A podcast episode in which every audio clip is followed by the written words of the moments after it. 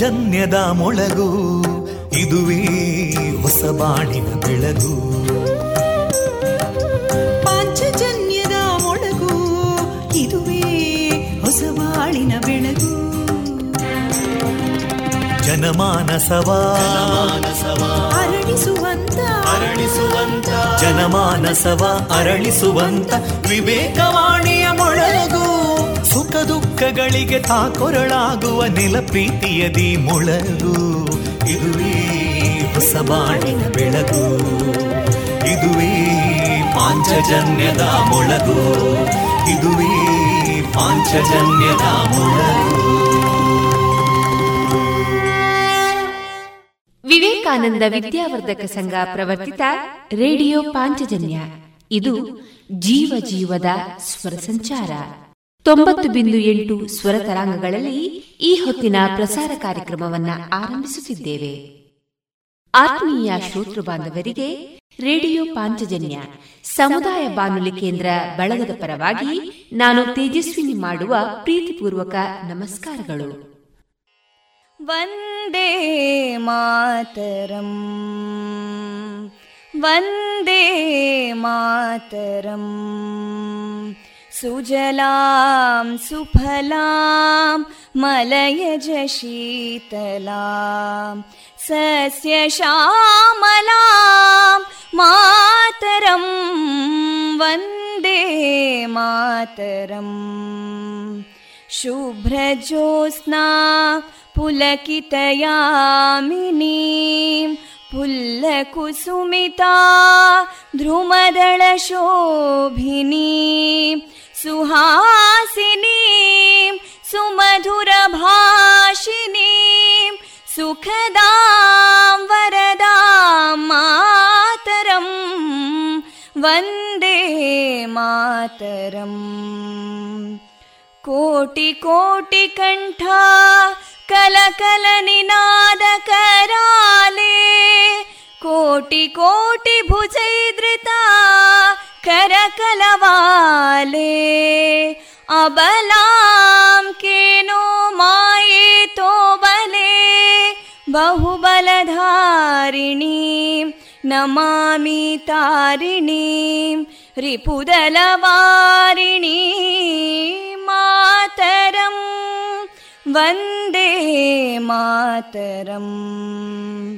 ತುಮಿ ವಿದ್ಯಾ ತುಮಿ ಧರ್ಮ ತುಮಿ ಹೃದಿ ತುಮಿ ಮರ್ಮ, ತ್ವಂ ಹಿ ಪ್ರಾಣ ಶರೀರೇ ಬಾಹುತೇ ತುಮಿ ಮಾ ಶಕ್ತಿ, ಹೃದಯೇ ತುಮಿ ಮಾ ಭಕ್ತಿ, ತೋಮಾರಯಿ ಪ್ರತಿಮಾ ಗಡಿ ಮಂದಿರೇ ಮಂದಿರೇ ವಂದೇ ಮಾತರಂ.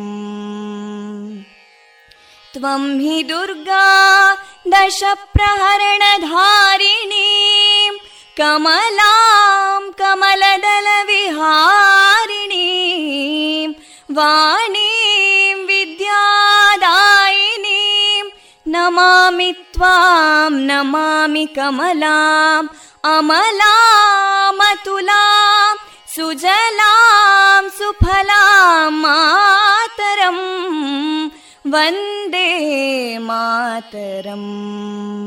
ಶ್ಯಾಮಲಾಂ ಸರಳಾಂ ಸುಸ್ಮಿತಾಂ ಭೂಷಿತಾಂ ಧರಣೀಂ ಭರಣೀಂ ಮಾತರಂ ವಂದೇ ಮಾತರಂ.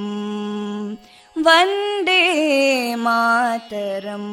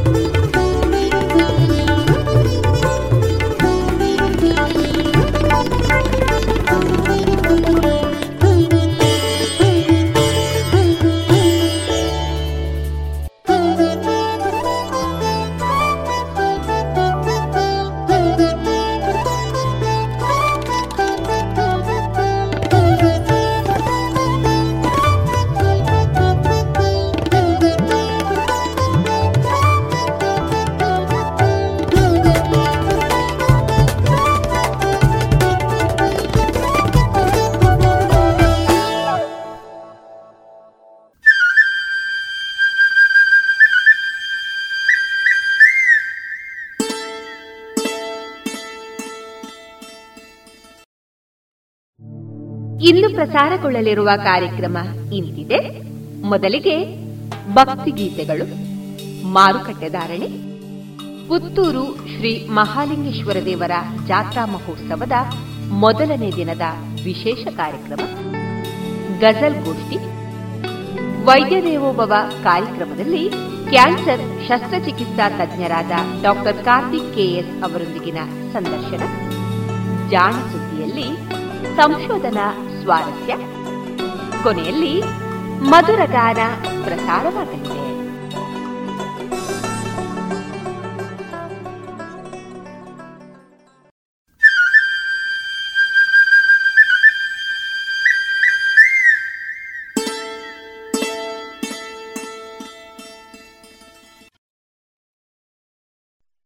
ಇದೀಗ ಮೊದಲಿಗೆ ಭಕ್ತಿಗೀತೆಗಳನ್ನ ಕೇಳೋಣ.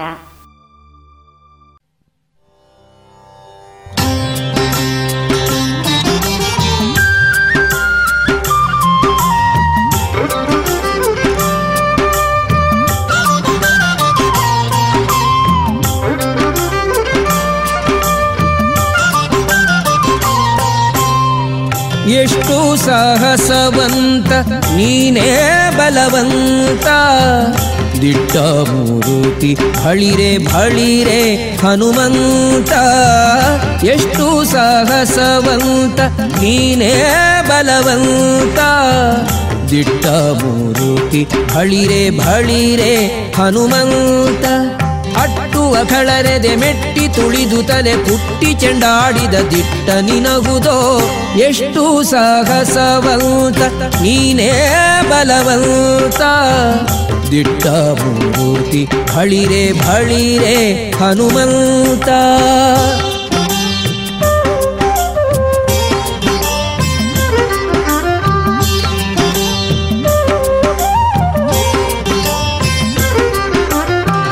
ರಾಮರಪ್ಪಣೆಯಿಂದ ಶರಧಿಯ ದಾಂಟಿ ಆ ಮಹಲಂಕೆಯ ಕಂಡೆ ಕಿರೀಟಿ. ರಾಮರಪ್ಪಣೆಯಿಂದ ಶರಧಿಯ ದಾಂಟಿ ಆ ಮಹಲಂಕೆಯ ಕಂಡೆ ಕಿರೀಟಿ.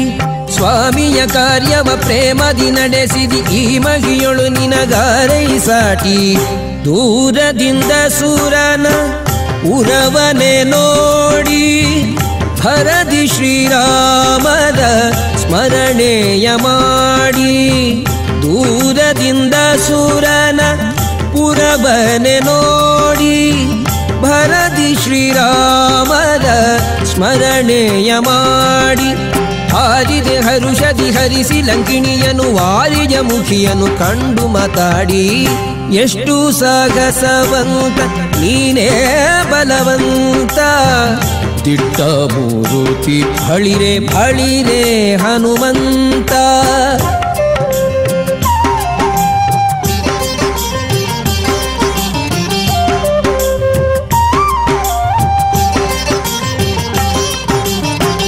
ರಾಮರ ಕ್ಷೇಮವ ರಮಣಿಗೆ ಪೇಳಿ ತಾಮಸ ಮಾಡದೆ ಮುದ್ರಿಕೆ ನೀಡಿ. ರಾಮರ ಕ್ಷೇಮವ ರಮಣಿಗೆ ಪೇಳಿ ತಾಮಸ ಮಾಡದೆ ಮುದ್ರಿಕೆ ನೀಡಿ. ಪ್ರೇಮದಿ ಜಾನಕಿ ಕುರುಗನು ಕೊಡಲಾಗ ಆ ಮಗವನದೊಳು ಫಲವನು ಬೇಡಿ. ಕಣ್ಣಿಗೆ ಪ್ರಿಯವಾದ ಹಣ್ಣನ್ನು ಕೊಯ್ದು ಹಣ್ಣಿನ ನೆವದಲ್ಲಿ ಅಸುರರ ಹೊಯ್ದು. ಕಣ್ಣಿಗೆ ಪ್ರಿಯವಾದ ಹಣ್ಣನ್ನು ಕೊಯ್ದು ಹಣ್ಣಿನ ನೆವದಲ್ಲಿ ಅಸುರರ ಹೊಯ್ದು. ಬಣ್ಣ ಬಣ್ಣನೆ ಹರಿ ನೆಗೆ ನೆಗೆದಾಡುತ್ತ ಬಣ್ಣಿಸಿ ಅಸುರರ ಬಲವನು ಮುರಿದು. ಎಷ್ಟು ಸಾಹಸವಂತ ನೀನೇ ಬಲವಂತ, ದಿಟ್ಟ ಮೂರುತಿ ಬಳಿರೆ ಬಳಿರೆ ಹನುಮಂತ.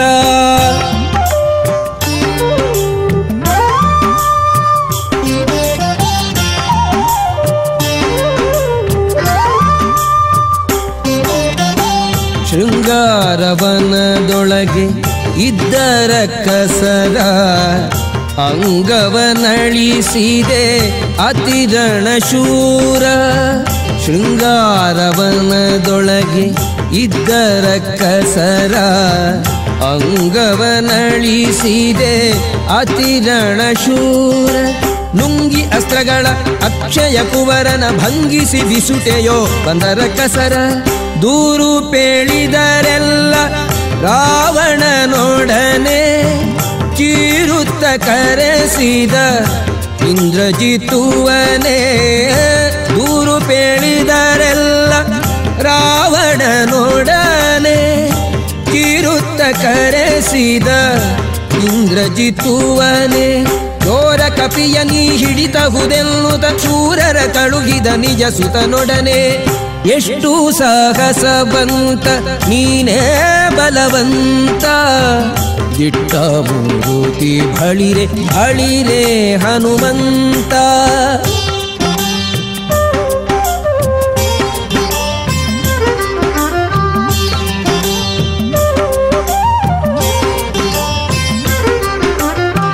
ಹಿಡಿದನು ಇಂದ್ರಜಿತ್ತು ಕಡುಕೋಪದಿಂದ, ಕೆಡೆ ಮುರಿ ಕಟ್ಟಿದ ಬ್ರಹ್ಮಾಸ್ತ್ರದಿಂದ. ಹಿಡಿದನು ಇಂದ್ರಜಿತು ಕಡುಕೋಪದಿಂದ, ಕೆಡೆ ಮುರಿ ಕಟ್ಟಿದ ಬ್ರಹ್ಮಾಸ್ತ್ರದಿಂದ. ಗುಡುಗುಡು ಗುಟ್ಟುತ ಕಿಡಿಕಿಡಿಯಾಗುತ್ತ ನಡೆದನು ಲಂಕೆಯ ಒಡೆಯನಿದೆಡೆಗೆ. ಕಂಡನು ರಾವಣನು ದಂಡ ಕಪಿಯನು, ಮಂಡೆಯ ಕೂಗುತ್ತ ಮಾತಾಡಿಸಿದನು. ಕಂಡನು ರಾವಣನು ದಂಡ ಕಪಿಯನು, ಮಂಡೆಯ ತೂಗುತ್ತ ಮಾತಾಡಿಸಿದನು. ಬಂಡು ಮಾಡದೆ ಬಿಡೆ ನೋಡು ಕಪಿಯನೆ, ಗಂಡು ಗಲಿಯು ದುರುದುರಿಸಿ ನೋಡಿದನು. ಎಷ್ಟು ಸಾಗಸವಂತ ನೀನೇ ಬಲವಂತ, ದಿಟ್ಟ ಮೂರುತಿ ಬಳಿರೆ ಬಳಿರೆ ಹನುಮಂತ.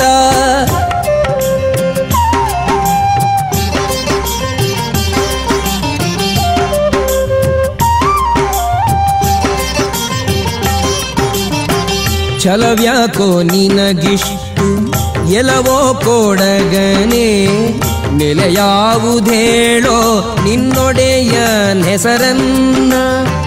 ಛಲವ್ಯಾಕೋ ನಿನಗಿಷ್ಟು ಎಲವೋ ಕೊಡಗನೆ, ನೆಲೆಯಾವುದೇಳೋ ನಿನ್ನೊಡೆಯನೆಸರನ್ನ. ಬಲವಂತ ರಾಮರ ಬಂಟ ಬಂದಿಹೆನೋ ಹಲವು ಮತ್ಯಾಕೋ ಹನುಮನು ನಾನೇ. ಬಡರಾವಣನೆ ನಿನ್ನ ಬಡಿದು ಹಾಕುವೆನೋ, ಒಡೆಯನಪ್ಪಣೆಗಿಲ್ಲ ಎಂದು ತಾಳಿದೇನೋ. ಬಡರಾವಣನೆ ನಿನ್ನ ಬಡಿದು ಹಾಕುವೆನೋ, ಒಡೆಯನಪ್ಪಣೆಗಿಲ್ಲ ಎಂದು ತಾಳಿದೇನೋ. ಕುಡಿಯೇಳಿ ಧರಿಸುವೆನು ಖುಲ್ಲರ ಕಸರನೆ ತೊಡೆವೆನು ನಿನ್ನ ಪಣೆಯ ಅಕ್ಷರವ. ಎಷ್ಟು ಸಾಹಸವಂತ ನೀನೇ ಬಲವಂತ, ದಿಟ್ಟ ಮೂರುತಿ ಬಳಿರೆ ಬಳಿರೆ ಹನುಮಂತ.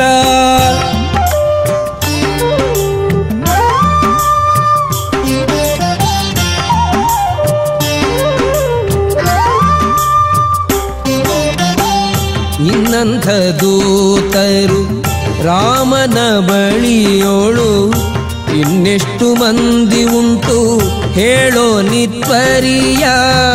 ನಿನ್ನಂಥ ದೂತರು ರಾಮನ ಬಳಿಯೋಳು ಇನ್ನೆಷ್ಟು ಮಂದಿ ಉಂಟು ಹೇಳೋ ನಿತ್ಪರಿಯ. ನನ್ನಂಥ ದೂತರು ನಿನ್ನಂಥ ಪ್ರೇತರು ಇನ್ನೂರು ಮುನ್ನೂರು ಕೋಟಿ ಕೆಳರಿಯ. ಕಡುಕೋಪದಿಂದಲಿ ಕೂಳರಾವಣನು ಸುಡಿರೆದ ಬಾಲವ ಸುತ್ತಿವಸನವ. ಕಡುಕೋಪದಿಂದಲಿ ಕೂಳರಾವಣನು ಸುಡಿರೆದ ಬಾಲವ ಸುತ್ತಿವಸನವ. ಒಡೆಯನ ಮಾತಿಗೆ ತಡೆಬಡೆಯಿಲ್ಲದೆ ಒಡನೆ ಮುತ್ತಿದರು ಗಡಿ ಮನೆಯವರು. ಎಷ್ಟು ಸಾಹಸವಂತ ನೀನೇ ಬಲವಂತ, ದಿಟ್ಟ ಮೂರುತಿ ಬಳಿರೆ ಬಳಿರೆ ಹನುಮಂತ.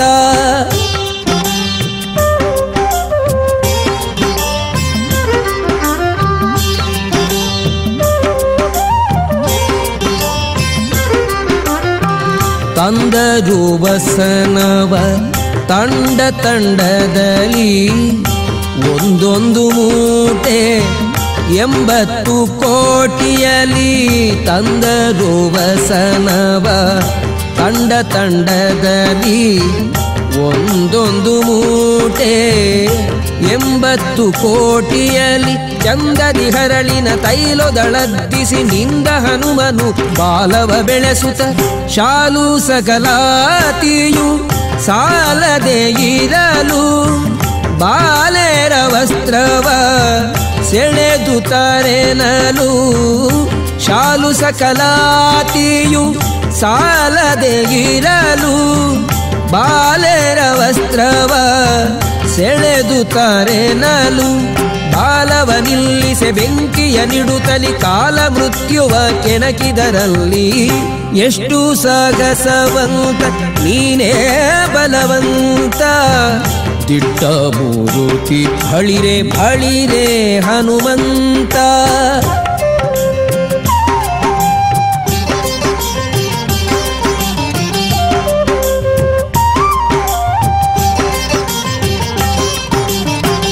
ಕುಣಿ ಕುಣಿದಾಡುತ್ತ ಮುಗಿಬೊಬ್ಬಿಡುತ್ತ ಇಣಿಕಿ ನೋಡುತ್ತ ಅಸುರರ ನಣಕಿಸುತ್ತ.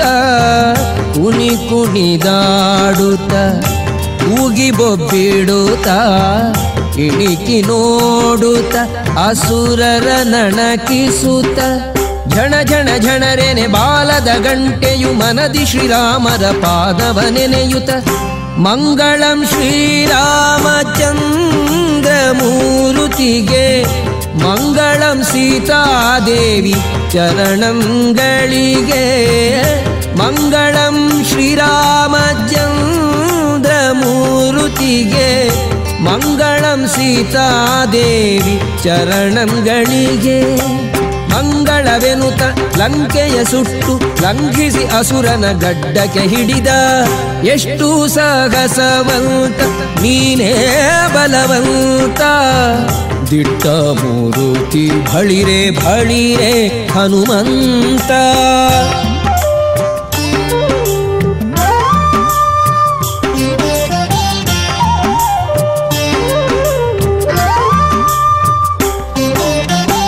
ಹೊತ್ತಿತು ಅಸುರನ ಗಡ್ಡ ಮೀಸೆಗಳು ಸುತ್ತಿತು ಹೋಗೆ ಬ್ರಹ್ಮಾಂಡ ಕೋಟಿಯೊಳು.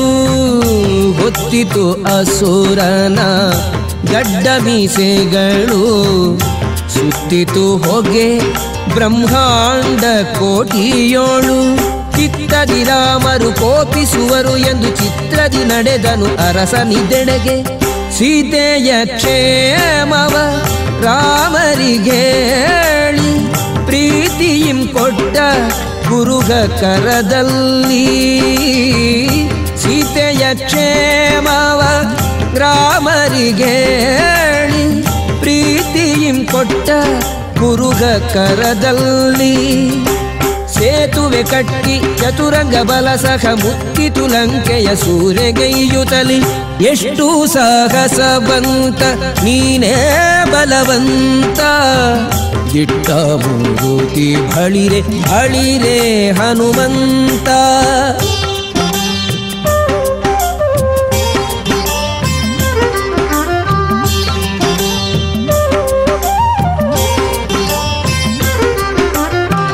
ಹೆಗ್ಗಳವಾಯಿತು ರಾಮರ ಗಂಡು, ಮುತ್ತಿತು ಲಂಕೆಯ ಕೋಟೆಯ ಕಂಡು. ಹೆಗ್ಗಳವಾಯಿತು ರಾಮರ ದಂಡು, ಮುತ್ತಿತು ಲಂಕೆಯ ಕೋಟೆಯ ಕಂಡು. ಹೆಕ್ಕದ ಕಾಯುವರ ನುಗ್ಗು ಮಾಡುತ್ತಿರೆ ಧಕ್ಕನೆ ಪೇಳ್ದರು ರಾವಣಗಂದು. ರಾವಣ ಮೊದಲಾದ ರಾಕ್ಷಸರ ಕೊಂದು ಭಾವಶುದ್ಧದಲ್ಲಿ ವಿಭೀಷಣ ಬಾಳೆಂದು. ರಾವಣ ಮೊದಲಾದ ರಾಕ್ಷಸರ ಕೊಂದು ಭಾವಶುದ್ಧದಲ್ಲಿ ವಿಭೀಷಣ ಬಾಳೆಂದು. ದೇವಿ ಸೀತೆಯನ್ನೊಡಗೊಂಡು ಅಯೋಧ್ಯದಿ ದೇವ ಶ್ರೀರಾಮ ರಾಜ್ಯವಾಳಿದರು. ಎಷ್ಟು ಸಾಗಸವಂತ ನೀನೇ ಬಲವಂತ, ದಿಟ್ಟ ಮೂರುತಿ ಹಳಿರೆ ಹಳಿರೆ ಹನುಮಂತ.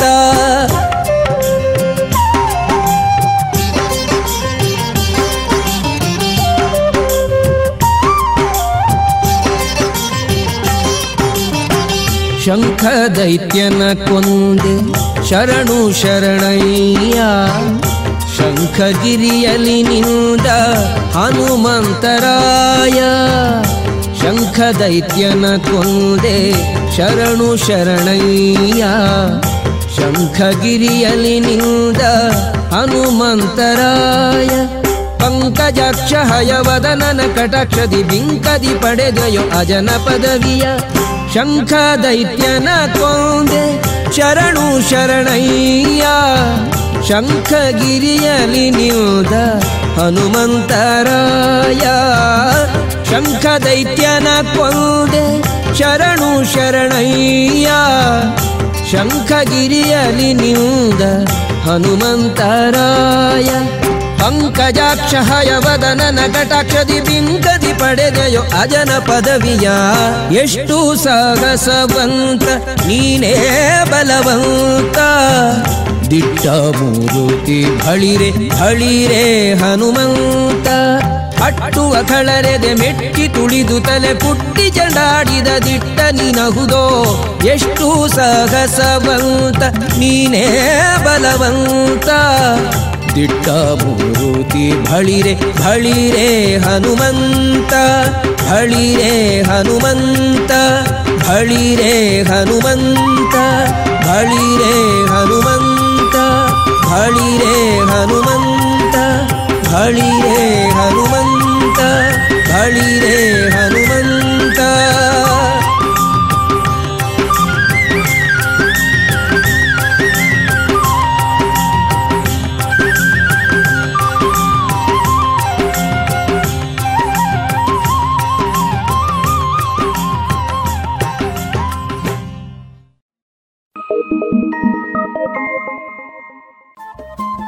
ರೇಡಿಯೋ ಪಾಂಚಜನ್ಯ ತೊಂಬತ್ತು ಬಿಂದು ಎಂಟು ಎಫ್ಎಂ ಸಮುದಾಯ ಬಾನುಲಿ ಕೇಂದ್ರ ಪುತ್ತೂರು. ಇದು ಜೀವ ಜೀವದ ಸ್ವರ ಸಂಚಾರ.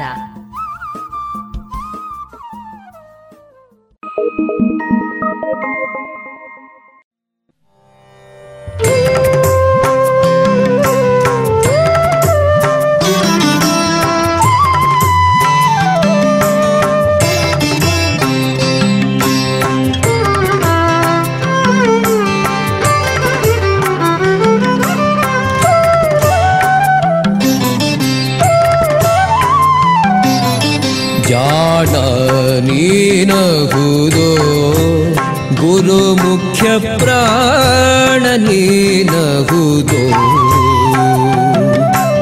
ಜಾಣ ನೀನಹುದೋ ಗುರು ಮುಖ್ಯ ಪ್ರಾಣ ನೀನಹುದೋ ಪ್ರಾಣಿ ಭಾರತಿ ರಮಣ ನಿನಗೆಣೆ ಕಾಣೆ ರಾಣಿ ಭಾರತಿ ರಮಣ ನಿನಗೆಣೆ ಕಾಣೆ ತ್ರಿಭುವನದೊಳಗೆ ಸರ್ವ ಪ್ರಾಣಿಗಳ ಹೃದಯದಲ್ಲಿ ಮುಖ್ಯ ಪ್ರಾಣವೆಂದೆನಿಸಿದೆಯ ಸ್ವಾಮಿ ಜಾಣ ನೀನಹುದೋ ಗುರು ಮುಖ್ಯ ಪ್ರಾಣ ನೀನಹುದೋ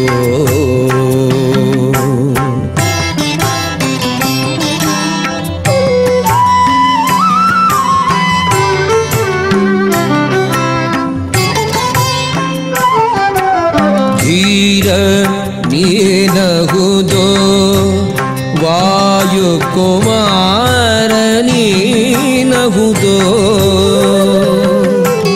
ಧೀರ ನೀನಹುದೋ ವಾಯು ಕುಮಾರ ನೀನಹುದೋ ಸಾರಿದವರ ಮನೋರಥಂಗಳ ಬಾರಿ ಬಾರಿಗೆ ಕೊಡುವೆನೆನುತನಿ ಸಾರಿದವರ ಮನೋರಥಂಗಳ ಬಾರಿ ಬಾರಿಗೆ ಕೊಡುವೆನೆನುತಲಿ ಚಿರನದಿ ತೀರದಲ್ಲಿ ನೆಲೆಸಿಗ ಮಾರುತನ ಅವತಾರ ಹನುಮ ಚಿರನದಿ ತೀರದಲ್ಲಿ ನೆಲೆಸಿಗ ಮಾರುತನ ಅವತಾರ ಹನುಮ ಜಾಣ ನೀನಹುದೋ ಗುರು ಮುಖ್ಯ ಪ್ರಾಣ ನೀನಹುದೋ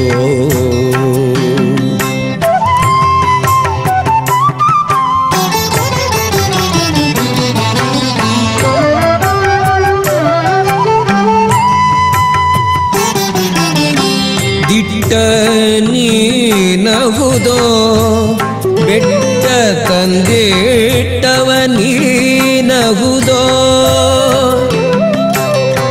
ದಿಟ್ಟ ನೀನಹುದೋ ಬೆಟ್ಟ ತಂದಿಟ್ಟವ ನೀನಹುದೋ ಕಿಟ್ಟಿಗಿಡಿದ ಯಕ್ಷ ಕುವರನ ಕುಟ್ಟಿ ದೈತ್ಯರ ಕೆಳಗಿ ಬೇಗದಿ ಕಿಟ್ಟಿ ಹಿಡಿದ ಯಕ್ಷ ಕುವರನ ಕುಟ್ಟಿ ದೈತ್ಯರ ಕೆಡಗಿ ಬೇಗದಿ ಸುಟ್ಟು ಲಂಕೆಯ ಸೀತೆ ಗುಂಗುರ ಕೊಟ್ಟೆ ಜಗದಲ್ಲಿ ಜಟ್ಟಿ ಹನುಮ ಸುಟ್ಟು ಲಂಕೆಯ ಸೀತೆ ಗುಂಗುರ ಕೊಟ್ಟೆ ಜಗದಲ್ಲಿ ಜಟ್ಟಿ ಹನುಮ ಜಾಣ ನೀನಹುದೋ ಗುರು ಮುಖ್ಯ ಪ್ರಾಣ ನೀನಹುದೋ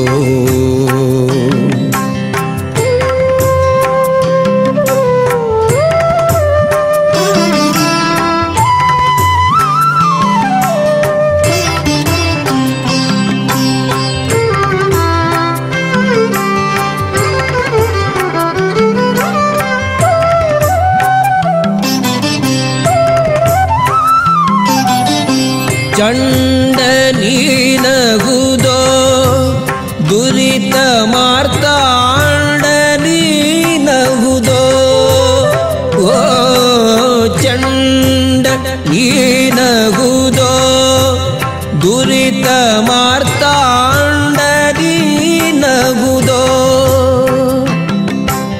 ಕುಂಡಲ ಕಿರಿಗಂಟೆ ಉಡಿಯಲಿ ಪೆಂಡೆ ನೂಪುರ ಕಾಲನಂದಿಗೆ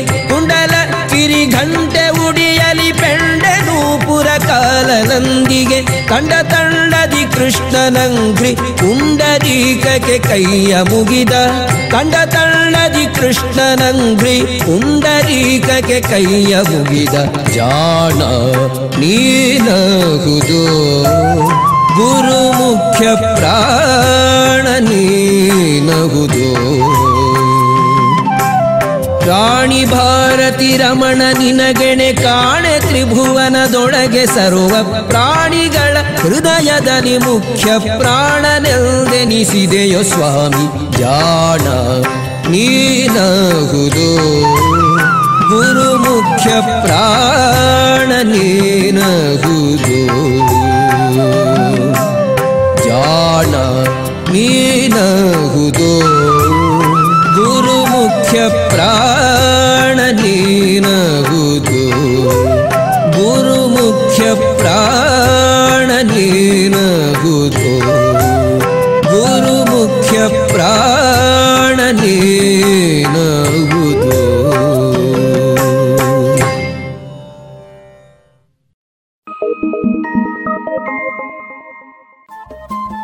ರೇಡಿಯೋ ಪಾಂಚಜನ್ಯ ತೊಂಬತ್ತು ಬಿಂದು ಎಂಟು ಎಫ್ಎಂ ಸಮುದಾಯ ಬಾನುಲಿ ಕೇಂದ್ರ ಪುತ್ತೂರು.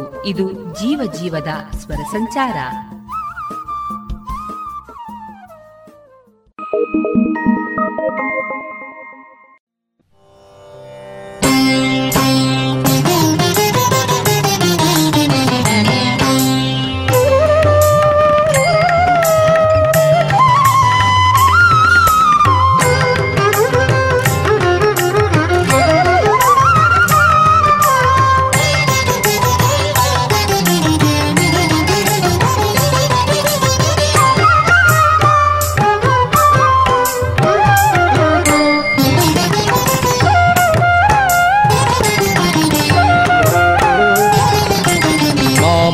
ಭಾಪುರೆ ಭಳಿರೆ ಹನುಮಂತ ಮಾಮಜ ಭಾಪುರೆ ಭಳಿರೆ ಹನುಮಂತ ರಾಮಪದ ಸೇವಿಪ ವೀರ ಹನುಮಂತ ಮಾಮಜ ಭಾಪುರೆ ಭಳಿರೆ ಹನುಮಂತ ರಾಮಪದ ಸೇವಿಪ ವೀರ ಹನುಮಂತ ಮಾಮಜ ಭಾಪುರೆ ಭಳಿರೆ ಹನುಮಂತ.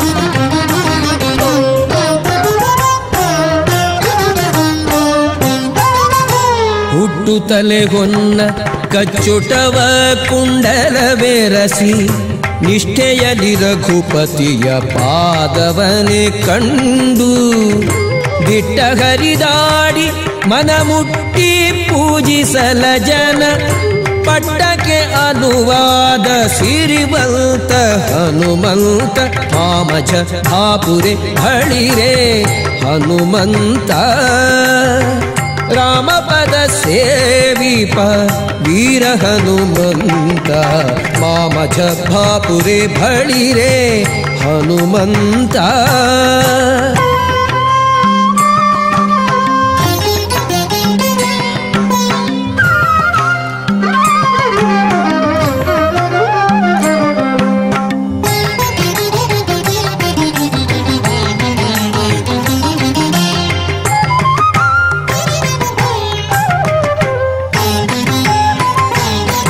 ಅಂಬರಕ್ಕೆ ಪುಟ ನೆಗೆದು ಅಂಬುಧಿಯ ನೆರೆದಾಟಿ ಕುಂಭಿನಿಯ ಮಗಳಿಗೆ ಉಂಗುರವನಿತೆ ಬೆಂಬಿಡದೆ ಲಂಕೆಯನು ಸಂಭ್ರಮದಿ ಸಖಗಿತ್ತೆ ಗಂಭೀರ ವೀರಾಧಿವೀರ ಹನುಮಂತ ಮಾಮಜ ಭಾಪುರೆ ಭಳಿರೆ ಹನುಮಂತ ರಾಮಪದ ಸೇವಿಪ ವೀರ ಹನುಮಂತ ಮಾಮಜ ಭಾಪುರೆ ಭಳಿರೆ ಹನುಮಂತ.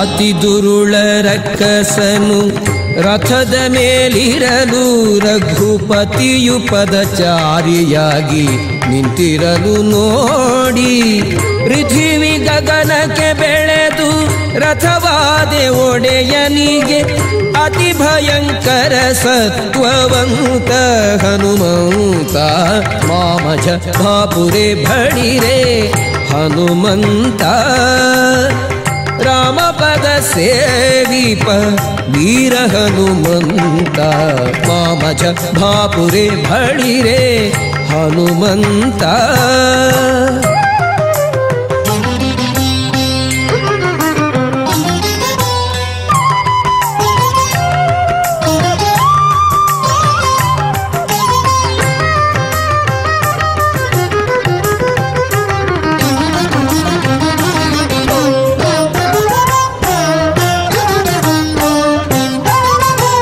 ಒಡೆಯ ಉಣ ಕರೆಯಲಂದಡಿಗಡಿಗೆ ಕೈ ಮುಗಿದು ದೃಢ ಭಕುತಿಯಿಂದ ಮೌನದಲ್ಲಿ ಕುಳಿತು ಎಡೆಯ ಕೊಂಡೆ ತೋಡಿ ಗಗನದಲ್ಲಿ ಸುರರಿಂಗೆ ಕೊಡುತ ಸವಿದುಂಡ ಗುಣವಂತ ಹನುಮಂತ ಮಾಮಜ ಭಾಪುರೆ ಭಳಿರೆ ಹನುಮಂತ ರಾಮಪದ ಸೇವಿಪ ವೀರ ಹನುಮಂತ ಮಾಮಜ ಭಾಪುರೆ ಭಳಿರೆ ಹನುಮಂತ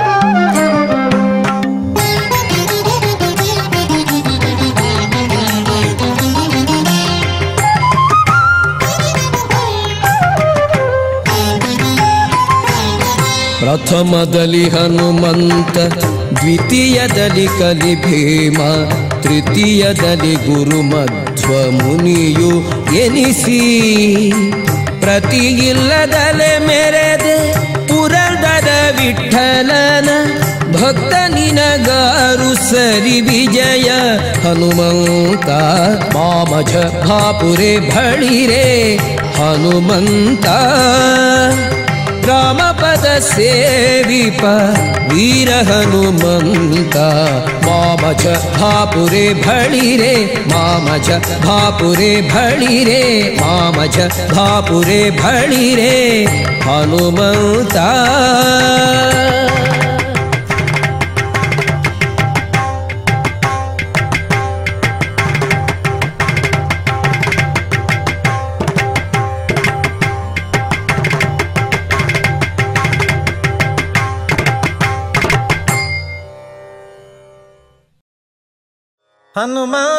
ಹನುಮಂತ ಹನುಮಂತ ಹನುಮಂತ ಹನುಮಂತ ಹನುಮಂತ ಹನುಮಂತ ಹನುಮಂತ ಹರಿಯ ಮತ ನಿರತ ಗುಣಯುತ ಜನರ ಪೊರೆಯುತ ತತ್ವರುಳು ಪ್ರೇರಿತ ಹನುಮಂತ ಹನುಮಂತ ಹನುಮಂತ ಹನುಮಂತ ಹನುಮಂತ ಹನುಮಂತ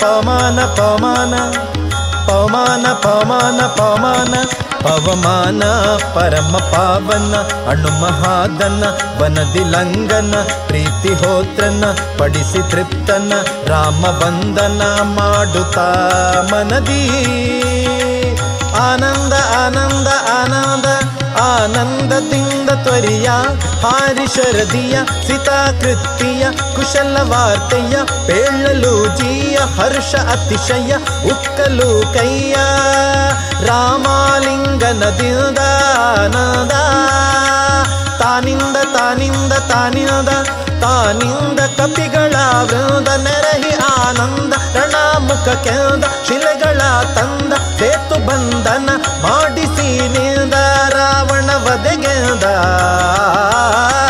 ಹನುಮಂತ ಹನುಮಂತ ಹನುಮಂತ ಹನುಮಂತ ಹನುಮಂತ ಹನುಮಂತ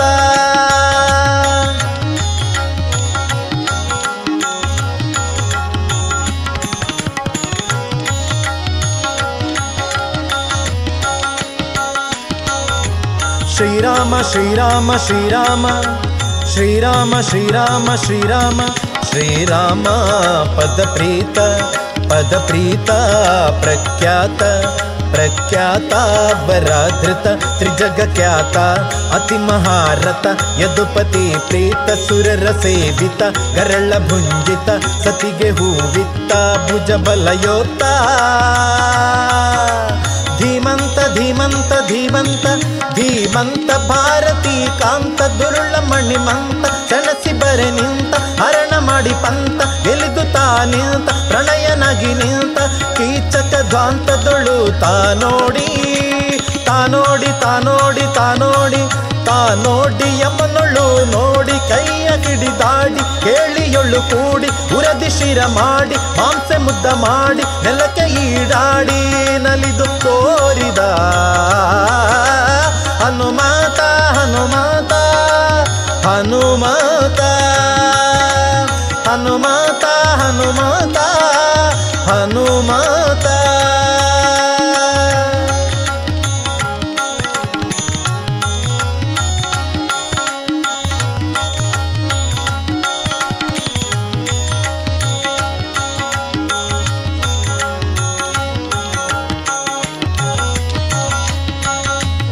ಆನಂದ ಆನಂದ ಆನಂದ ಆನಂದ ತಾನಿಂದ ಶ್ರೀಮದಾನಂದ ಆನಂದ ಆನಂದ ಬುಧ ಜನ ಕ್ಲೇಶದಿಂದ ಮನ ನೋಡಿ ಜೀವನ ಸೂತ್ರ ವ್ಯಾಖ್ಯಾನ ಮಾಡಿ ಪಾವನ ವಾದಿ ಭಂಜನ ಬಾದರಾಯಣ ಪ್ರೀತಿ ಪಾತ್ರ ಏಕಾಂತ ಭಕ್ತ ತಾನಿತ್ತ ತಾನಿತ್ತ ತಾನಿತ್ತ ತಾನಿತ್ತ ಜಗಪತಿ ಮೋದ ಶಾಸ್ತ್ರ ಸಮ್ಮತ ತೋರಿ ಸರ್ವದ ಜೀವರು ತ್ರಿವಿಧ ತರತಮಾ ಭೇದ ಹರಿಯ ಸರ್ವದ ಜಗತ್ಕಾವುದ ಈಶವಾಸ್ಯದಿ ಜಗಸತ್ಯ ಜಗಸತ್ಯ ಜಗಸತ್ಯ ಜಗಸತ್ಯ ಜಗಸತ್ಯ ಜೀವರು ನಿತ್ಯ ಕಾರಣ ನಿತ್ಯ ಕಾರ್ಯ ಅನಿತ್ಯ ಪ್ರಕೃತಿ ಸತ್ಯ ಸುಗುಣವೇ ನಿತ್ಯ ಭೇದವು ನಿತ್ಯ ದ್ವೈತವೇ ಸತ್ಯವೇದ ಶ್ರೀ ವೆಂಕಟೇಶನ ನಿಜ ದೂತ ಹನುಮಾತ ಹನುಮಾತ ಹನುಮಾತ ಹನುಮಾತ ಹನುಮಾತ ಹನುಮಾತ ಹನುಮಾತ ಹರಿಯ ಮತ ನಿರುತ ಗುಣಯುತ ಜನರ ಪೊರೆಯುತ ತತ್ವರೊಳು ಪ್ರೇರಿತ ಹನುಮಾತ ಹನುಮಾತ ಹನುಮಾತ ಹನುಮಾತ ಹನುಮಾತ ಹನುಮಾತ ಹನುಮಾತ ಹನುಮಾತ.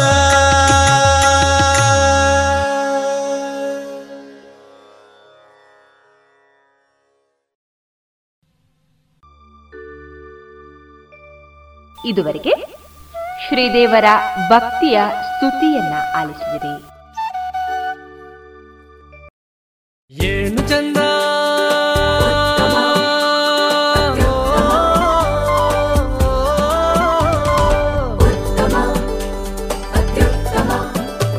ಸರಿಸಾಟಿ ಇಲ್ಲದ ಸ್ವಾದ ಅಹಬಲು ರುಚಿ ಸ್ವದೇಶಿ ಸಾರ ಅನನ್ಯ ಅದಮ್ಯ ಕ್ಯಾಂಕೋ ಚಾಕ್ಲೇಟ್ ಸ್ವದೇಶಿ ಸ್ವಾದ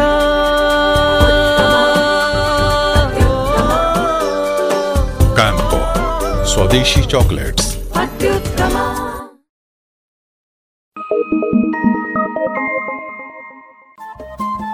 ರೇಡಿಯೋ ಪಾಂಚಜನ್ಯ ತೊಂಬತ್ತು ಬಿಂದು ಎಂಟು ಎಫ್ಎಂ ಸಮುದಾಯ ಬಾನುಲಿ ಕೇಂದ್ರ ಪುತ್ತೂರು. ಇದು ಜೀವ ಜೀವದ ಸ್ವರ ಸಂಚಾರ.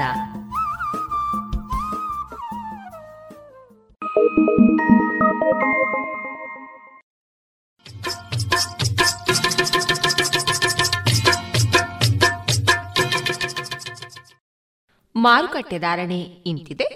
ಹೊಸ ಅಡಿಕೆ ಮುನ್ನೂರರಿಂದ ನಾಲ್ಕುನೂರ ಐದು, ಹಳೆ ಅಡಿಕೆ ಮುನ್ನೂರ ಐದರಿಂದ ಐನೂರ ಐದು, ಡಬಲ್ ಚೋಲ್ ಮುನ್ನೂರ ಐದರಿಂದ ಐನೂರ ಐದು, ಹಳೆ ಪಟೋರ ಮುನ್ನೂರರಿಂದ ಮುನ್ನೂರ ನಲವತ್ತು, ಹೊಸ ಪಟೋರ ಇನ್ನೂರ ಎಂಬತ್ತರಿಂದ ಮುನ್ನೂರ ಮೂವತ್ತ ಐದು, ಹಳೆ ಉಳ್ಳಿಗಡ್ಡೆ ಮತ್ತು ಹೊಸ ಉಳ್ಳಿಗಡ್ಡೆ ನೂರ ಹತ್ತರಿಂದ ಇನ್ನೂರ ನಲವತ್ತು, ಹಳೆ ಕರಿಗೋಟು ಹೊಸ ಕರಿಗೋಟು ನೂರ ಹತ್ತರಿಂದ ಇನ್ನೂರ ಮೂವತ್ತು. ಕೊಕ್ಕೋ ಧಾರಣೆ ಹಸಿ ಕೊಕ್ಕೋ ಐವತ್ತ ಒಂಬತ್ತರಿಂದ ಅರವತ್ತ ನಾಲ್ಕು, ಒಣಕೊಕ್ಕೋ ನೂರ ಅರವತ್ತ ಐದರಿಂದ ನೂರ ಎಂಬತ್ತ ಮೂರು, ಕಾಳುಮೆಣಸು ಇನ್ನೂರ ಐವತ್ತರಿಂದ ಮುನ್ನೂರ ಎಪ್ಪತ್ತು.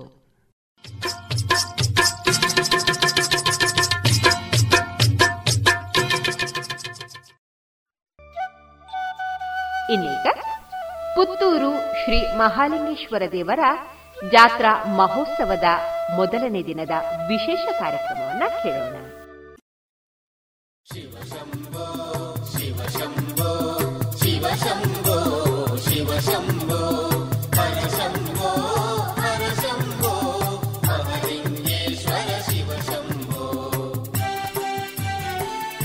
ಇತಿಹಾಸ ಪ್ರಸಿದ್ಧ ಪುತ್ತೂರು ಶ್ರೀ ಮಹಾಲಿಂಗೇಶ್ವರ ಜಾತ್ರೋತ್ಸವ ಇಂದಿನಿಂದ ಸಂಪ್ರದಾಯದಂತೆ ನಡೀತಾ ಇದೆ. ಕೋವಿಡ್ ಹಿನ್ನೆಲೆಯಲ್ಲಿ ಈ ಬಾರಿ ಜಾತ್ರೆಗಿಂತಲೂ ಉತ್ಸವಕ್ಕೆ ಮಾತ್ರ ಅವಕಾಶ. ಹಾಗಾಗಿ ಕೋವಿಡ್ ನಿಯಮವನ್ನ ಪಾಲಿಸಿಕೊಂಡು ಈ ಬಾರಿಯ ಉತ್ಸವವನ್ನ ನಾವು ನೀವುಗಳೆಲ್ಲರೂ ಆಚರಿಸೋಣ. ಪುತ್ತೂರು ಶ್ರೀ ಕ್ಷೇತ್ರದ ಇತಿಹಾಸವನ್ನ ನೋಡಿದರೆ ಇದರ ಇತಿಹಾಸ ನಮಗೆ ಮಾತ್ರ ಅಲ್ಲ, ಹತ್ತೂರಿಗೂ ಗೊತ್ತಿದೆ. ಆದರೆ ಪುತ್ತೂರು ಶ್ರೀ ಮಹಾಲಿಂಗೇಶ್ವರ ಕ್ಷೇತ್ರದ ಮಹಿಮೆ ಅಪಾರ. ಆ ಕ್ಷೇತ್ರದ ಮಹಿಮೆಯನ್ನ ಇಂದು ನಾವು ನೆನಪಿಸಲೇಬೇಕು. ಶಿವ ಶಂಭೋ ಶಿವ ಶಂಭೋ ಹರ ಶಂಭೋ ಹರ ಶಂಭೋ ಮಹಾಲಿಂಗೇಶ್ವರ ಶಿವ ಶಂಭೋ. ಪ್ರಾಚೀನ ಕಾಲದಲ್ಲಿ ಶಿವಾರ್ಚನೆಗೆ ಜೀವನವನ್ನ ಮುಡಿಪಾಗಿಸಿಕೊಂಡ ವಿಪ್ರೋತ್ತಮರೊಬ್ಬರು ಕಾಶಿ ಕ್ಷೇತ್ರದಿಂದ ಶಿವಲಿಂಗವನ್ನ ಪಡೆದು ಈಗಿನ ಉಪ್ಪಿನಂಗಡಿಗೆ ಬಂದರು. ಆ ಸಂದರ್ಭ ಅವರಿಗೆ ಗೋವಿಂದ ಭಟ್ಟ ಎಂಬವರ ಪರಿಚಯ ಆಗ್ತದೆ. ಅವರಿಬ್ರು ಬಹಳ ಆತ್ಮೀಯರು. ಒಂದು ದಿನ ಮಧ್ಯಾಹ್ನ ವಿಪ್ರೋತ್ತಮರು ಸ್ನಾನ ಮಾಡಲೆಂದು ಕುಮಾರಧಾರ ನದಿಗೆ ಬಂದರು. ಆ ಸಂದರ್ಭದಲ್ಲಿ ತನ್ನಲ್ಲಿದ್ದ ಶಿವಲಿಂಗವನ್ನ ಗೋವಿಂದ ಭಟ್ಟರ ಕೈಗೆ ನೀಡಿದರು. ಇದನ್ನ ಕೆಳಗಿಡಬಾರದು, ಕೈಯಲ್ಲೇ ಇಟ್ಟು ಪೂಜೆ ಮಾಡಬೇಕು ಅಂತ ಆ ವಿಪ್ರೋತ್ತಮರು ಸ್ನಾನ ಮುಗಿಸಿಕೊಂಡು ಬರ್ತೇನೆ ಅಂತ ಹೇಳಿ ನದಿಗೆ ಇಳಿದ್ರು. ಅಚಾನಕ್ ಅದೇನಾಯ್ತೋ ಗೊತ್ತಿಲ್ಲ, ಸ್ನಾನಕ್ಕೆ ನದಿಗೆ ಇಳಿದ ಆ ವಿಪ್ರರು ಮೇಲೆ ಬರಲೇ ಇಲ್ಲ. ಇತ್ತ ಗೋವಿಂದ ಭಟ್ಟರಿಗೆ ಆ ಶಿವಲಿಂಗವನ್ನ ಹಿಡಿದು ನಿಂತು ಸಾಕಾಗಿ ಹೋಗಿತ್ತು. ಇನ್ನು ವಿಪ್ರೋತ್ತಮರು ಬರೋದಿಲ್ಲ ಎಂದು ತಿಳಿದ ಗೋವಿಂದ ಭಟ್ಟರು ಆ ಶಿವಲಿಂಗವನ್ನ ಕೈಯಲ್ಲಿ ಹಿಡಿದುಕೊಂಡು ಪುತ್ತೂರಿಗೆ ಬಂದರು. ಹಾಗೆ ಬಂದವರೇ ನೇರವಾಗಿ ಬಂಗರಸರ ಅರಮನೆಗೆ ಹೋದರು. ಮುಂದಿನ ಸೋಮವಾರದ ಪೂಜೆಗೆ ಬೇಕಾದ ಸಾಮಗ್ರಿಗಳನ್ನು ಕೇಳಲು ಹೋದ ಆ ಗೋವಿಂದ ಭಟ್ಟರಿಗೆ ಅಲ್ಲೊಂದು ಅಚ್ಚರಿಯೇ ಕಾದಿತ್ತು. ಜೈನ ಧರ್ಮದ ನಿಷ್ಠರಾದ ಬಂಗರಾಯರು ತಮ್ಮ ಸಹೋದರಿ ಪ್ರಸವ ವೇದನೆಯಿಂದ ನರಳ್ತಾ ಇದ್ದುದರಿಂದ ದುಃಖಿತರಾಗಿದ್ದರು. ಗೋವಿಂದ ಭಟ್ಟರಿಗೆ ಏನ್ ಮಾಡಬೇಕು ಅಂತ ತೋಚಲಿಲ್ಲ. ಬಂಗರಾಯರ ಪ್ರಧಾನಿಯ ಅಪ್ಪಣೆಯಂತೆ ಗೋವಿಂದ ಭಟ್ಟರು ತನ್ನ ಕೈಯಲ್ಲಿದ್ದ ಶಿವಲಿಂಗಕ್ಕೆ ನಮಸ್ಕರಿಸಿ ನಿನ್ನಿಚ್ಛೆಯಂತೆ ಆಗಲಿ ಮಹೇಶ್ವರ ಎಂದು ಬೇಡಿಕೊಂಡರು. ಅದೇನಾಯ್ತೋ ಗೊತ್ತಿಲ್ಲ, ಪ್ರಸವ ವೇದನೆಯಿಂದ ಬಳಲುತ್ತಿದ್ದ ಬಂಗರಾಯರ ಸಹೋದರಿ ಮುದ್ದಾದ ಗಂಡು ಮಗುವಿಗೆ ಜನ್ಮವನ್ನೇ ನೀಡಿತ್ತು. ಇಲ್ಲಿ ನಡೆದ ಪವಾಡವನ್ನು ನೋಡಿದ ಬಂಗರಾಯನಿಗೆ ಏನ್ ಮಾಡಬೇಕು ಅಂತ ತೋಚಲೇ ಇಲ್ಲ. ಗೋವಿಂದ ಭಟ್ಟರಿಗೆ ಪೂಜಾ ಸಾಮಗ್ರಿಗಳನ್ನು ಕೊಟ್ಟು ಪ್ರೀತಿಯಿಂದ ಕಳುಹಿಸಿದ್ರು. ಇದೇ ಖುಷಿಯಲ್ಲಿದ್ದ ಗೋವಿಂದ ಭಟ್ಟರು ಒಂದು ಎಳವಟ್ಟನೆ ಮಾಡಿಬಿಟ್ರು. ಶಿವಲಿಂಗವನ್ನ ನೆಲದಲ್ಲಿ ಇಡಬಾರದು ಎಂದು ಹೇಳಿದ ವಿಪ್ರರ ಮಾತು ಮರೆತೋಗಿತ್ತು. ಶಿವಲಿಂಗವನ್ನ ನೆಲದಲ್ಲಿ ಇಟ್ಟು ಬಿಟ್ರು. ತಕ್ಷಣ ಗೋವಿಂದ ಭಟ್ಟರಿಗೆ ತನ್ನ ತಪ್ಪಿನ ಅರಿವಾಯಿತು. ಅರಿವಾಗಿ ಆ ಲಿಂಗವನ್ನ ಮೇಲಕ್ಕೆತ್ತಲು ಪ್ರಯತ್ನಿಸಿದ್ರು. ಆದರೆ ಆ ಲಿಂಗ ಕದಲಲಿಲ್ಲ. ಎರಡು ಕೈಗಳಿಂದ ಎಳೆದು ಎರಡು ಕೈಗಳಿಂದ ಎಳೆದ್ರು, ಬರಲಿಲ್ಲ. ಬಂಗರಾಯರ ಸಿಪಾಯಿಗಳು, ಆಳುಗಳು ಎಲ್ಲರೂ ಬಂದರು, ಎಳೆದ್ರು, ಬರಲೇ ಇಲ್ಲ. ಒಂದು ಪುಟ್ಟ ಲಿಂಗವನ್ನ ಎಳೆಯಲು ಸಾಧ್ಯವಾಗದೇ ಇದ್ದುದು ಎಲ್ಲರಿಗೂ ಅಚ್ಚರಿಯಾಗಿತ್ತು. ಕೊನೆಗೆ ಪಟ್ಟದ ಆನೆಗೆ ಸರಪಳಿ ಬಿಗಿದು ಶಿವಲಿಂಗವನ್ನ ಎಳೆ ಎಳೆಯುವ ಬಗ್ಗೆ ಮಾತುಕತೆ ನಡೆಯಿತು. ಅದಂತೆ ಆಯಿತು ಕೂಡ. ನೋಡ್ತಾ ನೋಡ್ತಾ ಆ ಪುಟ್ಟದಾದ ಶಿವಲಿಂಗ ತನ್ನ ಗಾತ್ರವನ್ನ ತುಂಬಾ ದೊಡ್ಡದಲ್ಲ ತನ್ನ ಗಾತ್ರವನ್ನ ಹಿಗ್ಗಿಸಿಕೊಂಡಿತ್ತು. ಗಜರಾಜ ಏಳುತ್ತಿದ್ದ ಶಿವಲಿಂಗ ತನ್ನ ಭೂಮರೂಪವನ್ನ ತೋರಿಸಿಬಿಟ್ಟ. ಮಹಾಲಿಂಗನಾಗಿ ಮಹೇಶ್ವರನಾಗಿ ಕಂಗೊಳಿಸಿದ್ದ. ಶಿವಲಿಂಗವನ್ನ ಎಳೆಯುತ್ತಿದ್ದ ಆನೆ ನೋವಿನಿಂದ ಕೂಡಿತ್ತು. ನೆಲ ಗಜರಾಜ ನೆಲಕ್ಕೆ ಉರುಳಿಬಿಟ್ಟ. ಆನೆಯ ಅಂಗಗಳು ಬಿದ್ದ ಜಾಗ ಈಗಲೂ ಪುತ್ತೂರು ಆಸುಪಾಸಿನಲ್ಲೇ ಇದೆ.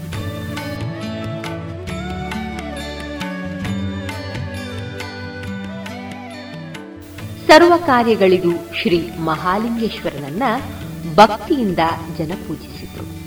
ಭಕ್ತಿಯಿಂದ ಬೇಡಿದ ಎಲ್ಲರಿಗೂ ಶುಭವಾಯಿತು.